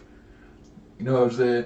And they called me the devil. Wow. And that and that shit. I ain't never really had my feelings hurt, but when they called me the devil, even though I don't believe in that shit, that shit hurt my fucking Yeah. feelings. Cause it's like that's what you really think about me after everything. we- You think I'm the worst motherfucker in the in the universe because I don't Exactly. believe in your shit. Yep, and that's how I felt, man. That's how, and I, and again, like I said, I, I I'm I'm I'm, I'm gonna keep it real with y'all, man. I, I, I when I was talking to Eric, uh, talk, on Talk Heathen, and uh, I called him, and it was him and uh, her name is V. I think that's his lady, and yeah, um, Z, yeah, it's Z. Yeah, she's like, she's Yeah. like four foot, four foot eleven. You know, I remember them. yeah, Yeah, she's go ahead. I think she uh or they Yeah. uh they are non-binary. They they they prefer to be called they. Yeah, they they yeah for sure. And so I, you know, I was I just happened to call a show. Uh, I don't know what made me do it, man. And when I got to the part, my family was an hour away from me, uh, in Columbus, uh, Columbus, Georgia, and I'm right I'm right down here near Dothan, Alabama, and uh, they were an hour away from me, and this was around this was Thanksgiving if I'm if I'm not mistaken, and uh, they was telling me that they was coming to see me, but and I'm you know I went and got cooked and got drinks and spirits, and I was ready to see him because I was so happy to see him because I hadn't seen him in a while, and they never showed up. And so when I called the show, man, I actually broke down, bro. And, and you know, I'm not a, I'm not ashamed to say it. I think we, you know, sometimes we tell our men that we're not supposed to have feelings and we not fuck that. We ain't supposed to cry. We supposed to suck it up. Well, that's bullshit. If it hurts, Yeah, it hurt. is because uh, uh, you know what? Because I'm, I'm a, I don't know if you heard about the Manosphere on YouTube. I'm part of them too. I'm part of that YouTube group too. The Manosphere where we talk about alpha, beta, and hmm. sigma male. So I'm part of that. No, I too. never so yeah, that, that, that's yeah. So check us out, man. Uh, I'm part of the Manosphere as well. So we talk about relationships and shit like that. So, but go ahead, and finish the story, Oh, yeah, man. But like I said, what, what you were saying, that's that's how that's why men when we fall in love. When we fall in love and we lose a woman to another man, that's why we become overly jealous because that release of the, the release of dopamine that we're not getting from that woman, it makes us crazy. But yeah, go ahead, bro. Right. Yeah, and so, you know, they they didn't want to come and see me, and uh, I called the show and I told Eric and I I was talking to Eric and V man, and I said I said something to the fact that uh, I want to I want to say fuck my family, but I love them, and and I just broke down, bro, and and it broke my heart. It it it, it had me. I was I was kind of embarrassed, you know what I'm saying? Because that, you know, I, I was always had that you know that mentality. We ain't supposed to cry in front of motherfuckers, and that and that's how I felt. But they they showed me love, man. They really did. They were there for me. Uh, they're like Eric called me personally. We talked on the phone, and he told me some of the things he was going through, and it helped me over the last two years. It, it helped me, and it the the other thing was I um I lost my dog. I, I know this may sound crazy to some people, but I lost my dog around the same time, and I love that dog, man. And I never knew I could be. I never knew I could love a dog the way I love that dog, and all this was happening at the same time. My family let turning back on me. I lost the dog that I love, and I thought God was doing this to me. I really did, and um, that's when I called the show, man, and and and I was able to, you know, get with some people and talk to them, and they and they really helped me through it, man. And I I decided to uh go see. I I. I I had other things that I hadn't dealt with also, you know, as far as uh, uh, the, the places I've been and the things I've had to do, Iraq and, and Afghanistan, and and I hadn't. I thought I dealt with it, but I really didn't. And um, it was so so bold, man. It was so bad that I checked myself into the hospital, man. And uh, but I, it was a good thing. It was the best thing I, I, I did. And now, you know, I talk to my therapist uh, one every Thursday, and it's it's great, it, it really is. But, but the best thing I think that, that has happened in the last, I'll run into you guys, and I would just sit back and listen to y'all show. I wouldn't comment or nothing like that, but I would just sit back and listen. And um, I was like, I gotta, I gotta go holler at them. I got, I, I gotta, uh, I gotta chop it up with these dudes, man, because they seem like some real dudes. And uh, that's what that's what I wanted. That's what I needed. I needed some people who who I could chop it up with, who understood me. You dig what I'm saying? Exactly. I'm glad you found the show, man. And- that's that's why we made this show, bro. For for everybody like you and me, we all the same. We all uh, kind of been through some persecution. Uh, I, I hate to use that word, but the Christians Yeah, like to cry it is what it persecution, but we all been through it. Um, you know what I'm saying? From people that's uh, supposedly supposed to be professing love for us, all because of this um, lack of belief in in something that. And, And you- I'm and you know, I to go feel- out on a limb and say that it's not true. I know most atheists just simply lack of belief, but I, I tend to take the anti-theist approach most of the time and say that it's all bullshit. And I, I make that claim, and I think I can back it up too. Go ahead, I, Don. I Here's call it all crazy part. The, the crazy sorry, part ahead, is this.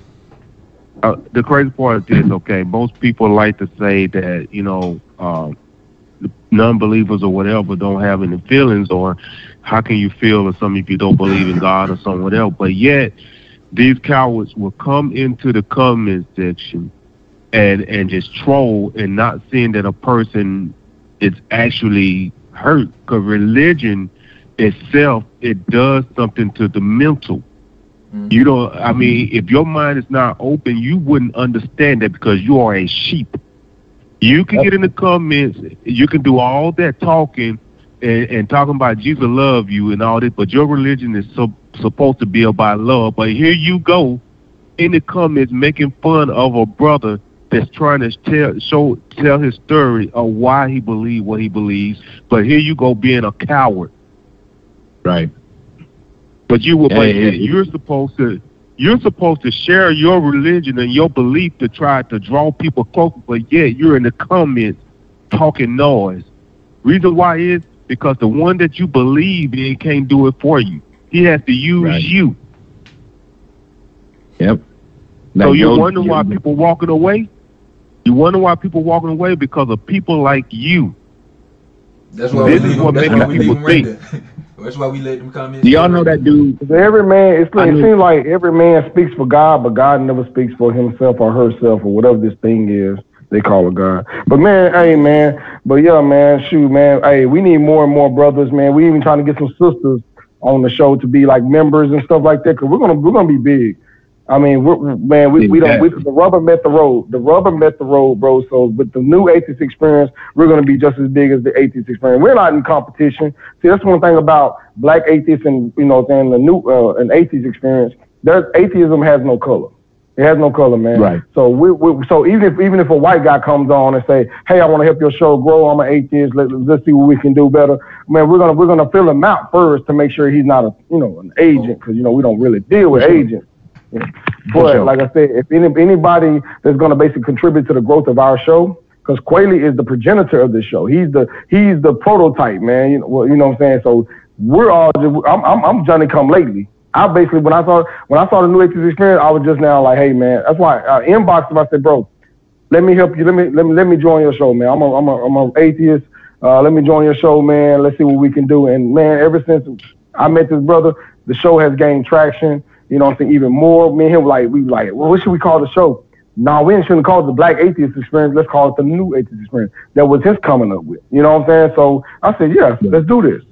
So it's, it's just like when you when you're a film director, you're gonna you gotta come up with ideas and stuff like that to make your film better. So you know that's why me and uh, Quayle we brainstormed on what we should call the show. When he said the New Atheist Experience, I said let's do it. I said that's it.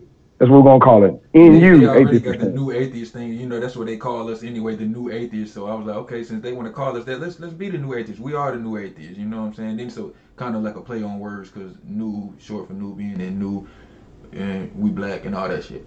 Oh, okay. I dig that.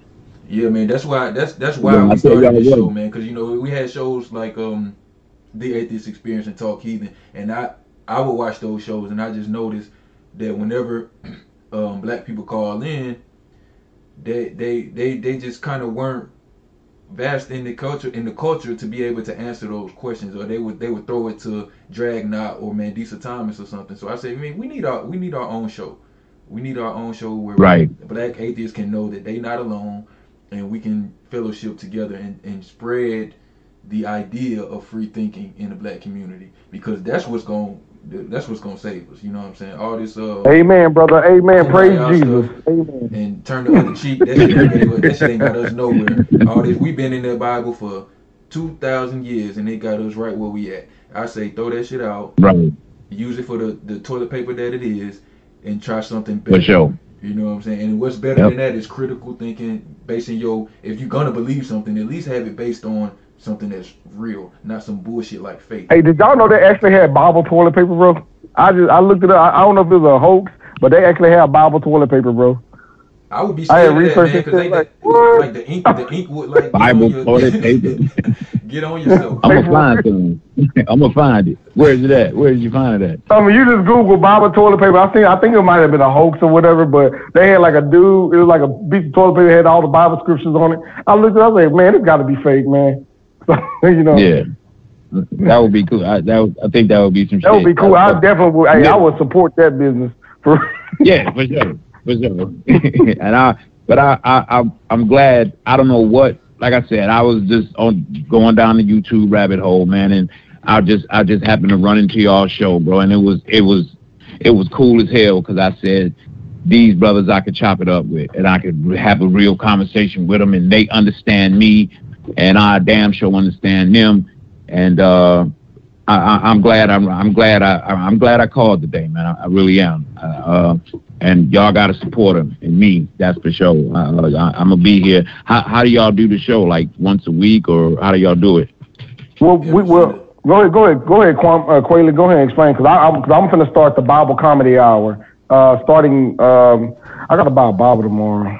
Alright, so basically, the I, I use I the got toilet you a paper. free so- one. we a whole we a whole uh media outlet. So we do more than one show. This is one show that we do on Sundays, the New Atheist Experience, and we also got the New Thug Show. It's an investigative podcast and uh, that, uh surrounded by skept uh, surroundings about skepticism and all that type of stuff.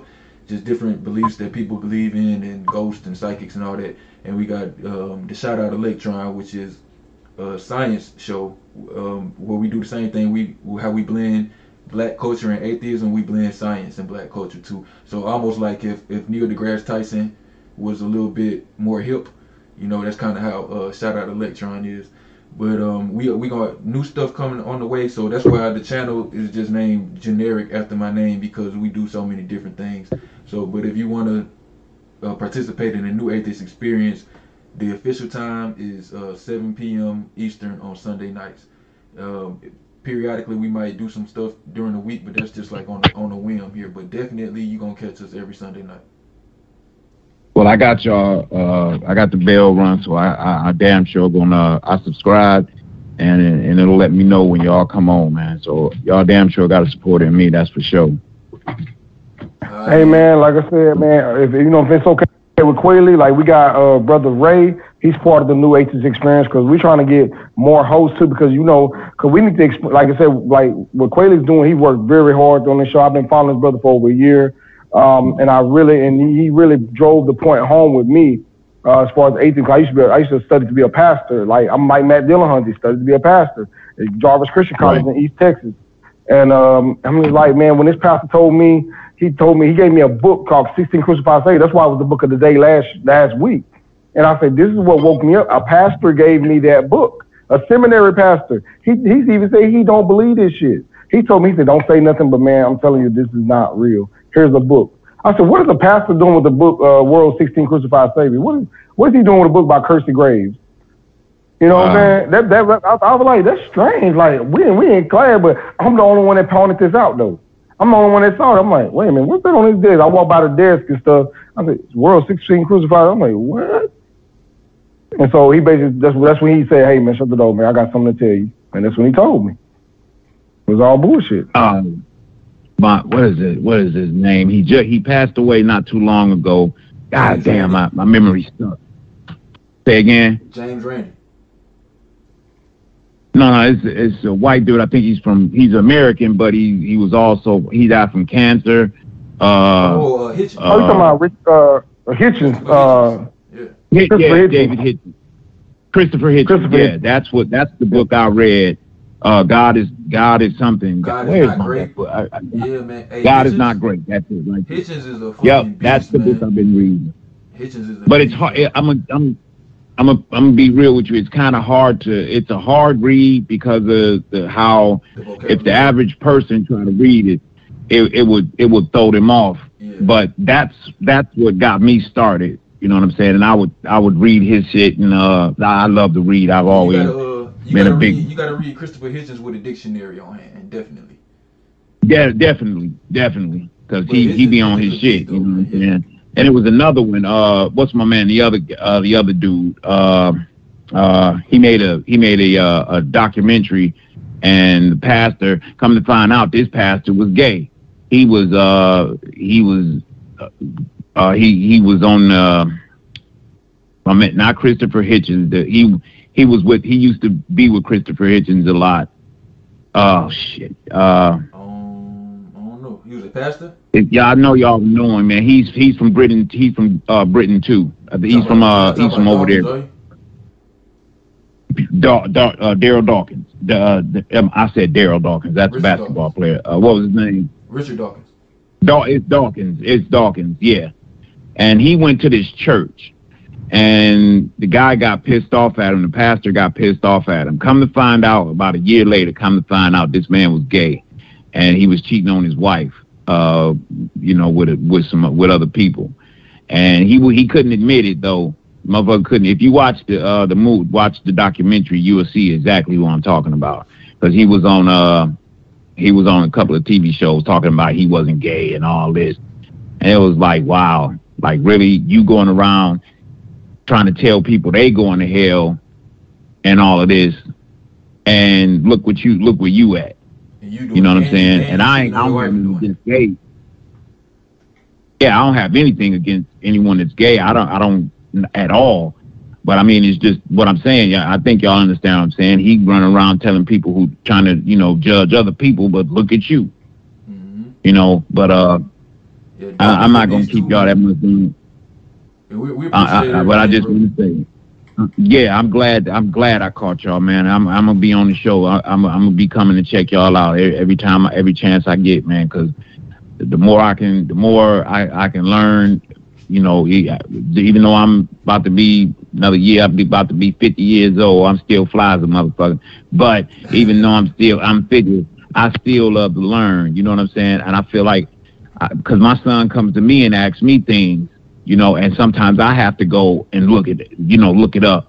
And I want, and if he's always, we, we have a, me and my son have a wonderful relationship, and uh, he comes to me when he wants to know things, and we talk about certain shit, and and, and I'm glad, you know, and I want to be able to point him in a, in a direction, you know, point him in the right direction because he's still young, you know, but he's doing good in life, and I, and I'm proud. I'm I can say this: I got two boys that one of them wasn't mine by blood, but I raised them. Right. But and I love them just the same. Same thing. Yep. Both you know, like I said, with the whole, with the whole, because you know, you, uh, I don't mean to cut you off. You remember the Cap City Comedy Club? Club Yeah, I, I've heard down that. in, I've heard on, uh, I think it's off of Anderson Lane. I used to do comedy over there at the Cap City Comedy Club off Oh, Anderson. Okay. Yeah, so that's Yeah, why I uh, Quayle was like, "Yeah, I need you to come on, man, uh, do some comedy shit." Because last week, man, uh, they said uh, I, I was getting calls from people like they say, "Man, you had us rolling." Even my brother, I mean, my cousin was like, "Man, you had us like," because they was at the Super Bowl listening to the show. Like we had people at the Super Bowl listening to our show. Our show was really tuned in. Yeah, because man, that's how That's much. Great, I'm I don't know what's Oh, going yeah, on tonight, uh, but I, I forgot. I gotta uh, tell everybody we just reached uh, on for the audio podcast, not for YouTube, but the audio podcast just reached 100 followers. So I know that's not a lot to a lot of people, but that's a big deal for us to get uh. So you got 101 now. Got 101. So So everybody, 101 now everybody for that, that's, that's not subscribed to the audio podcast, you can go to anywhere you get podcasts and subscribe to this show and it, all the shows. And if you don't know what shows we got, go to the website quillycush.com, man. But um, it's, Are it's they in the? while, man. Are gonna they in the? Uh, Go ahead. or are they on the fa- on the YouTube page? Or like if I are they at, are they to, at the uh, bottom of the YouTube? Yeah, you can just go to the description. If you don't see it like on the uh, Yeah, video, just uh, click another video or, or um, go to like the about tab on the YouTube page, and you'll see all the links Right. to all, the, all everything that I just mentioned. Or the, the easiest way is probably just go directly to the website, but that link is also uh, all over my YouTube channel. So if you go to the about or just to the des- description uh, tab, you will see all that. My man. Hey, I'm gonna let y'all go. My my my my, my puppy wanna go outside, so I'm gonna let him out. Hey man, it was great talking to y'all, man, and, and y'all will hear from me again, Black brother. African Power, brother. Peace and Y'all Black African easy. Power to you. man. For sure. All right, You too Peace. safe also. All right, man. I'm glad. I'm glad. Uh, Kamal came through, man. Uh, Richard Dawkins. Oh yeah, man. He um he mentioned Richard Dawkins. That's that's one of my favorite white people in the world because he he actually identifies as an African. So and he don't. Oh, yeah, he's don't from South- he's from Cape that. Town. Yeah, he was born in Africa, so he he he is African, but you know he's a he's he's a white guy, but he nationality is African. His race is white, Right. but you know he he'll Mhm. he'll wear a shirt that say we are Africans, and that's how I learned ev- evolution by watching his um because he's a he's he's a professor. He teaches evolutionary biology. So I'm like, all these people talking about this bullshit. Why don't y'all talk take it up to the to the experts? They don't never do that. But that's how I learned about evolution from watching like hours and hours of uh, Richard Dawkins and shit. So and he uh Right, he man, uh, uh, books and shit. But go ahead, close out, Kwame. That's some advice, man. 'cause- yeah, cause uh, man, you know, you know, I've been trying to find me a love interest for now man. And it seems like all we do, man, is all I do is run into these Christian women. So I got a new love interest, right? Uh, she don't know that I'm an atheist yet. So it's like it seems like every time I tell a woman I'm an atheist, it goes south. So should I what? I know I'm older than you, brother, but it's like you know, as, as a content creator, you know, what I'm saying you being a content creator, um, that's why I wanted to do the dateable atheist. Like when I tried to do it last time, it got interrupted by uh, ultimate truth dumbass. So, uh, yeah, I think we kind of like late in the show. It's like eight fifty. It's nine. It's uh nine fifty five your time. Damn, man. Yeah, I don't know. So that's why I want to do the uh, undateable. when it comes to these women, man, I think it depends on on how serious you are about it. it. You know what I'm saying? If you're not sure, then just hold out. But I like me personally, and I know this this don't get me far. Like like they say, the honest the honest man or the nice guy finish last or whatever. However the saying go, I tend to be honest with women, and, and I'm telling you right now, that shit don't work. So if you want to if you want to go far with this girl, you might want to lie to her, bro. Got to, man. Because, you know, a lot of people think lying is bad, but lying can actually save lives. Like, if you look at the, uh, what's that girl, named Anne Frank, you know what I'm saying? She had to lie, uh, you know what I'm saying, just to basically, like, save the Jews from some, with the one she was, uh, um, she was locked in the basement with. I think she, uh, I don't know. Something happened like to where they had to lie to protect the Jews. Somebody, somebody, no, the, the basement they was in. I think the person in the basement, it was a Jewish person. I mean, not Jewish, but a German lied for them so they could live. I guess because they knew Anne Frank, or whether they didn't, they didn't, they didn't agree with the the violence. So sometimes lying, a lot of people think, you know, because you know you got Ray Comfort and uh Kirk Dummer, I mean Kirk Cameron, dumbass. Um, they said, have you ever told a lie? Have you ever told a lie? Or you know, do you know that you're a sinner? I'm like, fuck you, dude. Yeah, I lied to protect myself, motherfucker. I did drive by shooting the other day, so yeah, I lied that I wasn't there, so I wouldn't go to jail. You know what I mean? Because I'm like, look, Shout out to Electric Kane. He said, just tell her that you're agnostic. I don't even know if that'll work. I don't even know if that's like, nah, you know, come on, man. Now this girl from Arkansas, so you know, you know, this girl from Arkansas. See, being in the Bible Belt it's really hard for a man to date, and that's why I want to do the uh, undateable atheist. Um, because since since I'm part of the Manosphere too, I'm like during throughout the week, I'll let you know, hey, can you turn can you turn the live stream on? I want to do Bible comedy. I want to do undateable atheist stuff like that. See, that could be a show too, undateable atheist. Yeah, man. You know, they could be like, a, you know, like have people call in, like, you know, hey, you know, I can't find nobody because I'm an atheist, and we're, you know, we can basically like coach people because the suicide rate from from lack of love, man, is very high, especially during the COVID nineteen pandemic. I'm not saying I'm gonna kill myself. I love myself because I don't want to die because I don't have no heaven or hell to go to. So if I kill myself, that wouldn't be fair. Um, I just be I just be doing myself a disservice. Um, but um, but yeah, man, there's a lot of people that man that they, they don't know how to um, control their emotions, man, and especially when they're atheists, you feel alone. Cause that's that's that's the that's the when you come into when you take the red pill. Cause to me, when you look at the Matrix, when you look when you take the red pill, um, Neo, not Neo, Morpheus said if you, you take the blue pill, you'll stay in your delusional bubble. You take the red pill, you'll come into new knowledge. So what did Neo do? He took the red pill and he woke up. So at that at that point in time in the movie, Neo felt alone. He was looking around like, oh man, this is this is dope. Like what the fuck? And then he felt alone because everybody because he had woke up. When you're in the matrix, when you're in the matrix of religion, you have to you have a, a insecurity to be to feel acceptance. That's what religion do. It basically takes away your your self-esteem and your security and gives you a new sense of security, which is the religion. So without that religion, you're gonna be, you will become insecure. And I think that's why when insecure people get like get get get get shown or like when somebody exposes somebody insecurity, they get defensive. So that's why Christianity people that are in religion, they get defensive of their religion because that religion is their security. Their religion is their backbone. Their that religion is all they have. You know what I'm saying? So that's why you always hear women, God's gonna send me a man, God's gonna send me a man. Oh, you 50 years old, God ain't sent you a man yet. you know what I'm saying? So the religion is their security. That's one thing we got to understand that it's their security. So to break them out of that, to break them out of that, that, that, that type of security and give them a reality, I think people will start walking away. And that's what happened to me. I had to basically walk away because I realized that religion, Christianity, Judaism, Islam was my security. You know what I'm saying? And that's, that's what we're dealing with. So what we're dealing with in the South, in the Bible Belt, a lot of women are insecure and they, they feel like, you know, and they don't even follow the Bible. So they know they all talking about, you know, the Bible in First Corinthians, I think fourteen thirty four, or something like that. It said a woman must remain silent in church house, and not and they, they can't speak and shit. But you got you got Shirley Caesar. Uh, who else? Who else is a female pastor?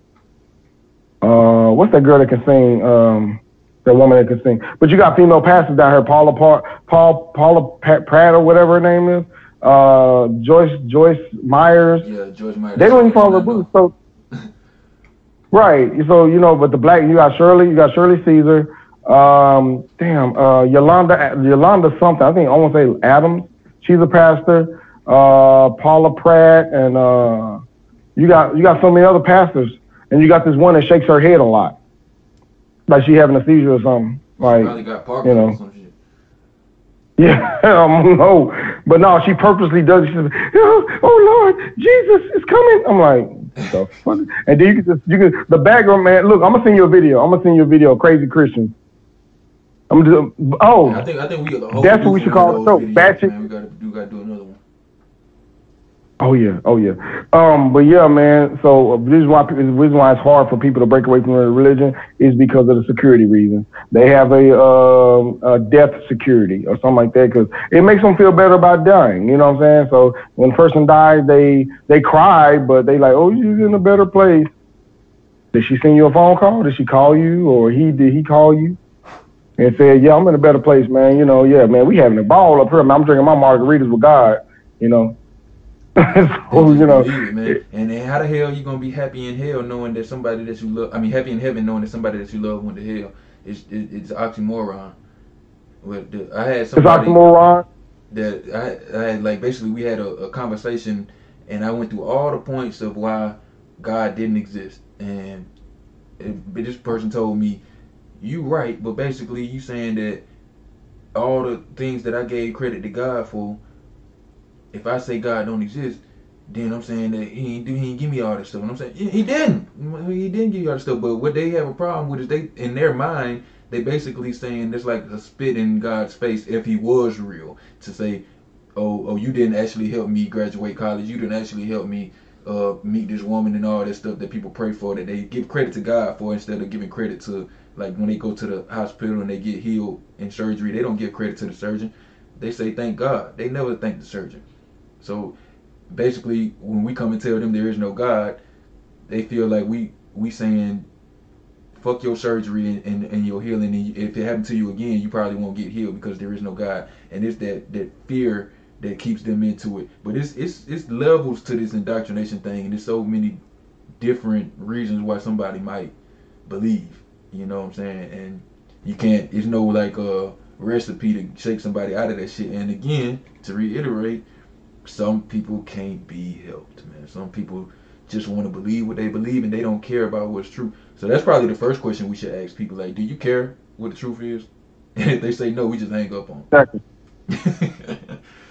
exactly. Yeah. Because you know uh, what the debate between Bill Nye and uh, Ken Ham. Oh when man, Ken when uh when Bill Nye you see that yeah when uh yeah Bill Nye said Bill Nye said is there anything that can you know if we show you the evidence or whatever and you can find it to be true would you still believe in God? He said yeah.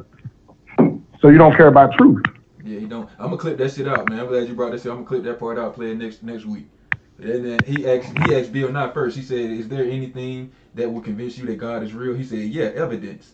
And he asked him the same question: "Is there anything that will convince you that God is not real?" He said, "Nope." So they show you right there. you closed minded as fuck. You just want to believe.